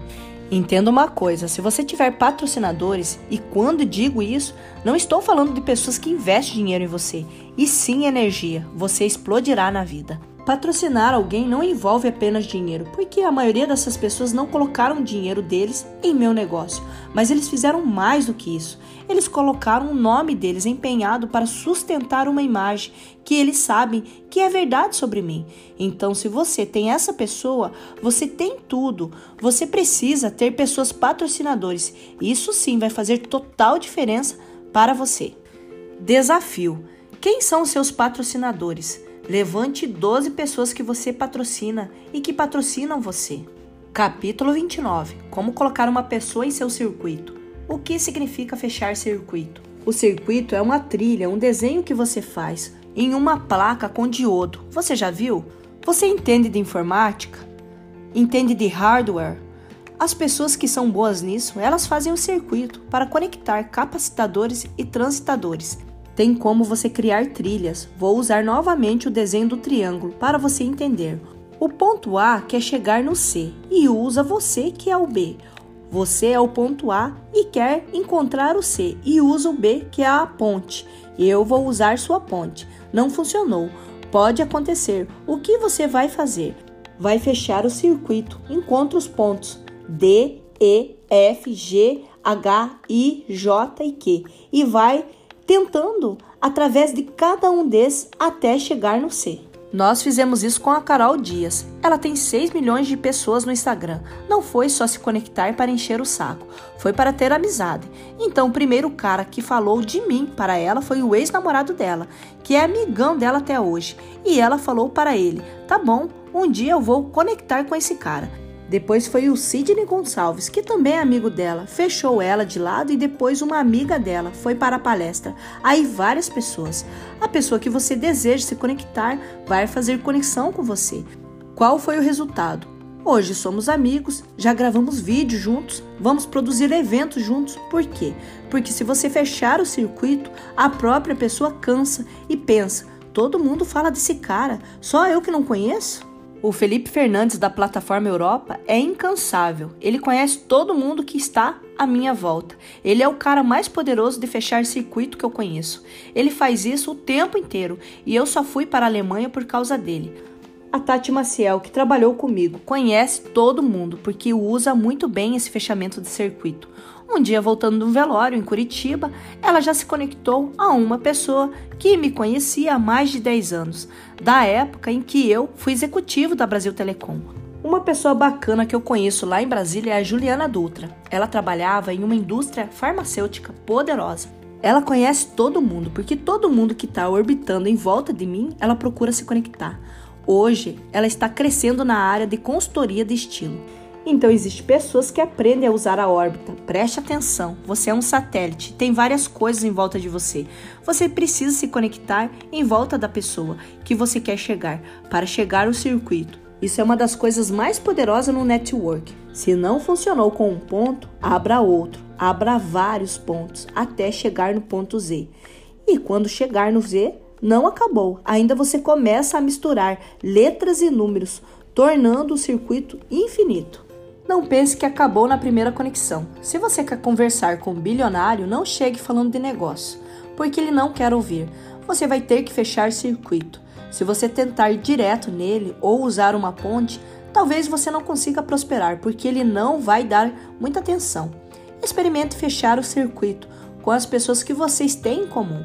Existem pessoas muito profissionais nisso. Quando você fecha essas conexões, as pessoas ficam no meio delas e é impossível sair de lá. Preste bem atenção. Se você for profissional de network, você está lendo esse livro para isso. Está perto, você precisa agir rapidamente. Uma garota da minha equipe encontrou com o Daniel Goleman, pessoalmente um mentor que eu tenho em PhD em Harvard, Inteligência Emocional. Ela pediu para Goleman me dar um conselho. Ele olhou para ela e falou: haja rapidamente. Meu conselho para você é: não fique ensaiando, haja rapidamente. Eu me conectei a todas as pessoas que eu quis na vida. Tem um aluno meu no IP que está me desafiando. Falou que vai pagar a minha viagem quando a gente for para os Estados Unidos para se conectar com ele, com Warren Buffett. E você pode me perguntar: é fácil? Eu respondo para você: sim, é fácil. O cara anda num carro manjado, um Cadillac 2010, mora na mesma casa. Você acha que é difícil se conectar com um cara desse? Vai ser rápido. Então, no dia que eu tiver uma turma minha do IP nos Estados Unidos, eu vou para essa missão. Quem quer que seja que você deseja se conectar, você consegue. Você está a uma distância de cinco ciclos de amizade dessa pessoa. Antes da internet era sete, e agora, pela primeira vez, vamos experimentar quatro por conta de Instagram e grandes redes sociais que explodiram no mundo. O que significa esses ciclos? Por exemplo, eu quero me conectar com Trump, o presidente dos Estados Unidos. A primeira coisa que eu tenho a fazer é me conectar com alguém que mora nos Estados Unidos. Depois eu tenho que me conectar com alguém que entende de política. Em seguida, vou me conectar com alguém do Partido dos Republicanos, que é o partido dele, e logo estou me conectando com ele. Existem outras formas de chegar até ele. Posso usar outros círculos que estão em volta dele. Se você quer se conectar com Jorge Paulo Lehmann, por exemplo, você vai ter que usar investidores para chegar até ele. Com quem você quer se conectar? Não interessa, seja quem for, só não faça como um aluno meu do Rio Verde, que falou assim: já que você é bom de network, eu quero falar com o DJ Alok, o DJ mais famoso do Brasil. E eu respondi: beleza, qual é o propósito? A primeira coisa para a conexão é necessário saber qual é o propósito. E ele falou: Não, é que eu quero subir lá no palco. E eu falei: Meu filho, você acha que eu vou gastar a minha energia só porque você quer tirar uma foto com um Alok no palco? Eu poderia usar o ciclo, que é o DJ PV, e chegaria lá rapidamente, mas tinha que ter um propósito. Mas diante da falta de propósito dele, eu pedi que ele entrasse no site e enviasse uma mensagem para o Alok, dizendo que ele tinha um sonho de ficar vendo ele lá no palco sem propósito, sem conexão. Aprenda isso. É mais simples do que você imagina. Você só precisa praticar para ganhar autoridade. Desafio: faça uma lista das pessoas com quem você precisa se conectar e o motivo pelo qual você deseja se conectar com cada uma delas. Capítulo 30 Você já está multiplicando? Se você conseguiu chegar até aqui e conseguiu fazer todas as tarefas, você já está prosperando em network. Se você não fez as tarefas, não vai dar em nada, acredite. As tarefas são importantes. A multiplicação é o único sinal da matemática que está disponível para os sábios e os prósperos. A multiplicação é o que tem dentro de você, que te fará explodir e transbordar até o ponto de afetar outras pessoas.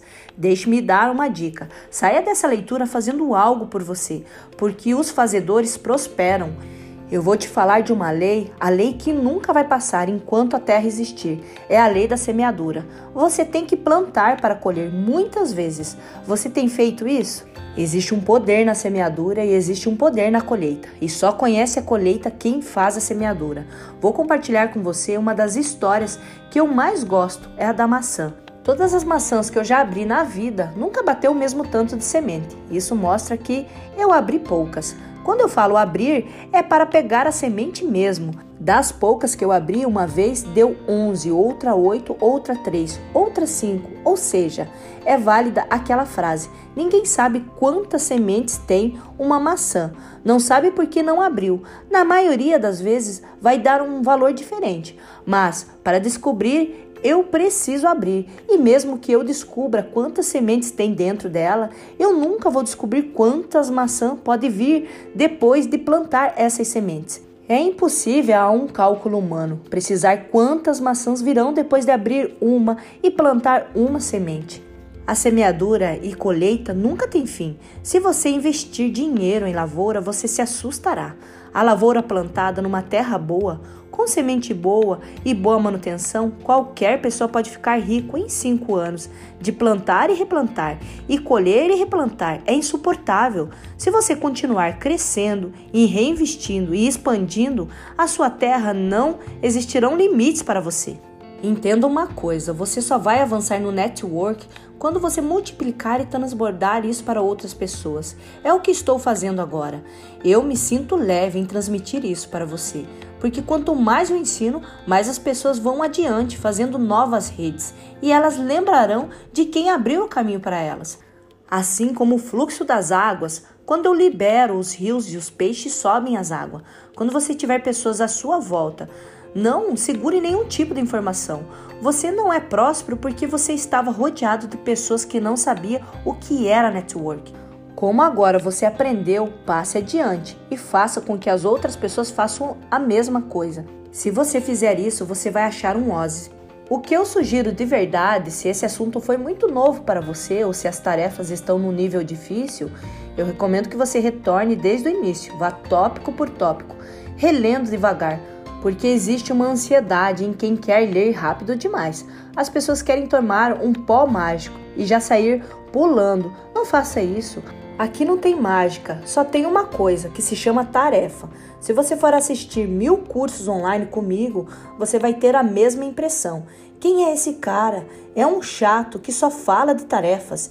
Esse é o segredo. Faça as tarefas não tem milagres ou não sou um milagre. Você também não é um milagre. Você só precisa fazer. Lembra do tema: ser, fazer e ter. Comece agora a fazer. Desafio: faça agora uma lista de pessoas com quem você começará a multiplicar o que aprendeu neste livro. Capítulo 31 Você sabia que existe uma chave que destranca todas as portas, mas não abre nenhuma? Seja bem-vindo ao fim, segundo a palavra. O fim é melhor que o começo. O fim de todas as coisas é melhor porque sempre no fim você bateu um alvo. E está aqui, mais um alvo da sua vida: ler mais um livro. E foi uma honra para mim passar esse tempo com você. Eu espero que você passe mais tempo comigo, repetindo, repetindo e repetindo essa leitura, até que isso comece a transbordar através de você. Você sabe por que você se conectou às pessoas? porque o Criador ama conectar as pessoas. Ele fez as pessoas em mais semelhança dele. Em Gênesis está escrito: façamos o homem à imagem e semelhança. O que significa? Eu vou fazer alguém tão bom quanto eu. É neste momento que você pode me dizer: mas só Deus é bom, com certeza. Você é cheio de falhas e ele não, mas você é a imagem e semelhança dele. O dia que você destravar todas as falhas humanas, todos os erros, sabe o que vai acontecer com você? Você não vai errar mais em nada, você vai chegar na perfeição. E esse dia existe. Tem que errar em tudo que você puder. Aí você pode me perguntar: eu tenho que errar em tudo? Tipo fumar maconha para saber? É claro que não. O erro que me refiro é se conectar com gente que faz isso. O que tem a vida atrasada? Ao ver a vida que a pessoa leva, você não vai querer ser igual. Quanto mais você falha, mais você cresce. Mas escolha não falhar nas mesmas coisas. Estava ridícula essa sua vida de não conectar com ninguém. Aprenda a se conectar com as pessoas novas. Coloque o prazo para as conexões que você deseja fazer. Não pense em negócios em primeiro lugar, pense nas pessoas. Você vai colher poderosamente. Releia esse livro. Não é brincadeira. Não fique com devaneio de coisas que você ouviu. Vá fazer até chegar na colheita. Repita isso até gerar domínio. Lembre-se do caminho: conhecimento, sabedoria e domínio. Foi um prazer enorme estar aqui com você, te servir de forma a multiplicar o que está dentro de mim, porque um dia alguém multiplicou isso e ofertou na minha vida, como eu estou fazendo na sua. Se você entender o poder da multiplicação, nunca mais você volta atrás. Espero ter te ajudado. Se você não fez as tarefas, eu não posso fazer nada por você. Mas se você fez as tarefas, você está bem próximo de um novo nível na sua vida. Valorize a única coisa que Deus valoriza. Sabe o que é? Relacionamento. Network, traduzindo em uma só palavra, significa relacionamento. A chave mestra do universo chama-se relacionamento. Ela destrava qualquer porta, a do inferno, a do céu, qualquer porta do mundo que o homem pode inventar. O relacionamento é a chave que destrava qualquer porta, mas não abre, pois para abrir você precisa ativar uma coisa dentro da pessoa que você se conecta, que se chama confiança. Esse é o segredo que fará alguém abrir a porta pelo lado de dentro e deixará você entrar. É por isso que o mestre disse: Eis que estou à porta e bato. Se você abrir, entrarei e terei amizade com você. Parafraseando o versículo bíblico de Apocalipse 3:20. Se você aprender o que eu te ensinei, vai fazer com que você e pessoas tenham conexão de confiança com você e com elas. Vão abrir essas portas e você terá um relacionamento real com elas. Volte na capa do livro e veja qual é a inspiração. É um astronauta. Pessoas são astronautas e elas podem ir no mundo em que elas quiserem. Você não precisa fazer parte daquele mundo ou nascer lá. Você precisa adaptar-se para entrar lá. Por exemplo, o próprio Deus vestiu-se a roupa de astronauta quando, através de Jesus, veio na Terra fazer coisas humanas. Ele se reduziu a um embrião e vestiu roupa de astronauta. O que precisamos para avançar é ter trajes especiais para conectar com qualquer pessoa no mundo, sendo extraterrestre ou quem quer que seja. Quais são esses trajes especiais? Quem vai nadar usa roupa de banho. Quem vai cavalgar usa calça e botina. Quem vai esquiar na neve precisa de equipamento adequado e roupas para enfrentar o frio. Para cada ocasião é necessário um traje. O astronauta usa uma roupa específica, pois ele está saindo completamente da órbita dele. A respiração dele vai mudar e ele precisa, portanto, um traje especial e espacial, inclusive. A chave mestra só cabe na sua cabeça. A fechadura é sua própria mente. A porta é apenas uma janela mental. Com este livro, você acabou de adquirir uma chave para destravar coisas dentro da sua cabeça. E agora é só se aproximar da pessoa que você quiser, transbordando valor, e assim que ela ativar a confiança em você, ela abrirá a porta por dentro. Não se esqueça do versículo que citei de Apocalipse 3:20. Eis que estou à porta e bato. Se alguém ouvir a minha voz e abrir a porta, virei a ele e cearei com ele e ele comigo. Ele quer ser seu amigo e te levar a construir novas pontes com quem também é amigo dele. Lembre-se até o último dia do seu respirar de amar a única coisa que Deus ama, que são as pessoas e não as coisas. É por isso que você vai se conectar a pessoas de valor e que te levarão a transbordar o que você já tem dentro de você. Estamos juntos. Um beijo do Titi. Desafio. Olha para a capa desse livro e descubra a sua chave mestra. Acionou seu cérebro? Se sim ou não, releia todo o livro, focado principalmente em realizar todas as tarefas. A primeira coisa que você aprenderá nesse livro é que cada pessoa é única e, consequentemente, tem o seu próprio território mental, que chamamos de mapa mental. O mapa mental não é somente o território em si, mas a forma com que nós nos comunicamos uns com os outros, através dos nossos cinco sentidos, crença e visualizações. Ao utilizarmos os nossos cinco sentidos, criamos o nosso próprio mundo. Cada ser possui um universo particular composto de suas próprias emoções, autoconhecimento e confiança, otimismo ou pessimismo. Este livro te levará a um patamar de relacionamento com os outros você poderá descobrir os segredos de conquistar a confiança e se conectar a qualquer pessoa que você queira. Por isso, a partir dessa leitura, você deixará de ser apenas mais um neste universo e passará a descobrir a si mesmo e nos outros um poder que você ainda não conhece, mas que está dentro de você. Existe um grande segredo em ter a chave mestra, pois ela é a chave que destranca todas as portas. E você, ao adquirir este livro, terá esta chave em suas mãos.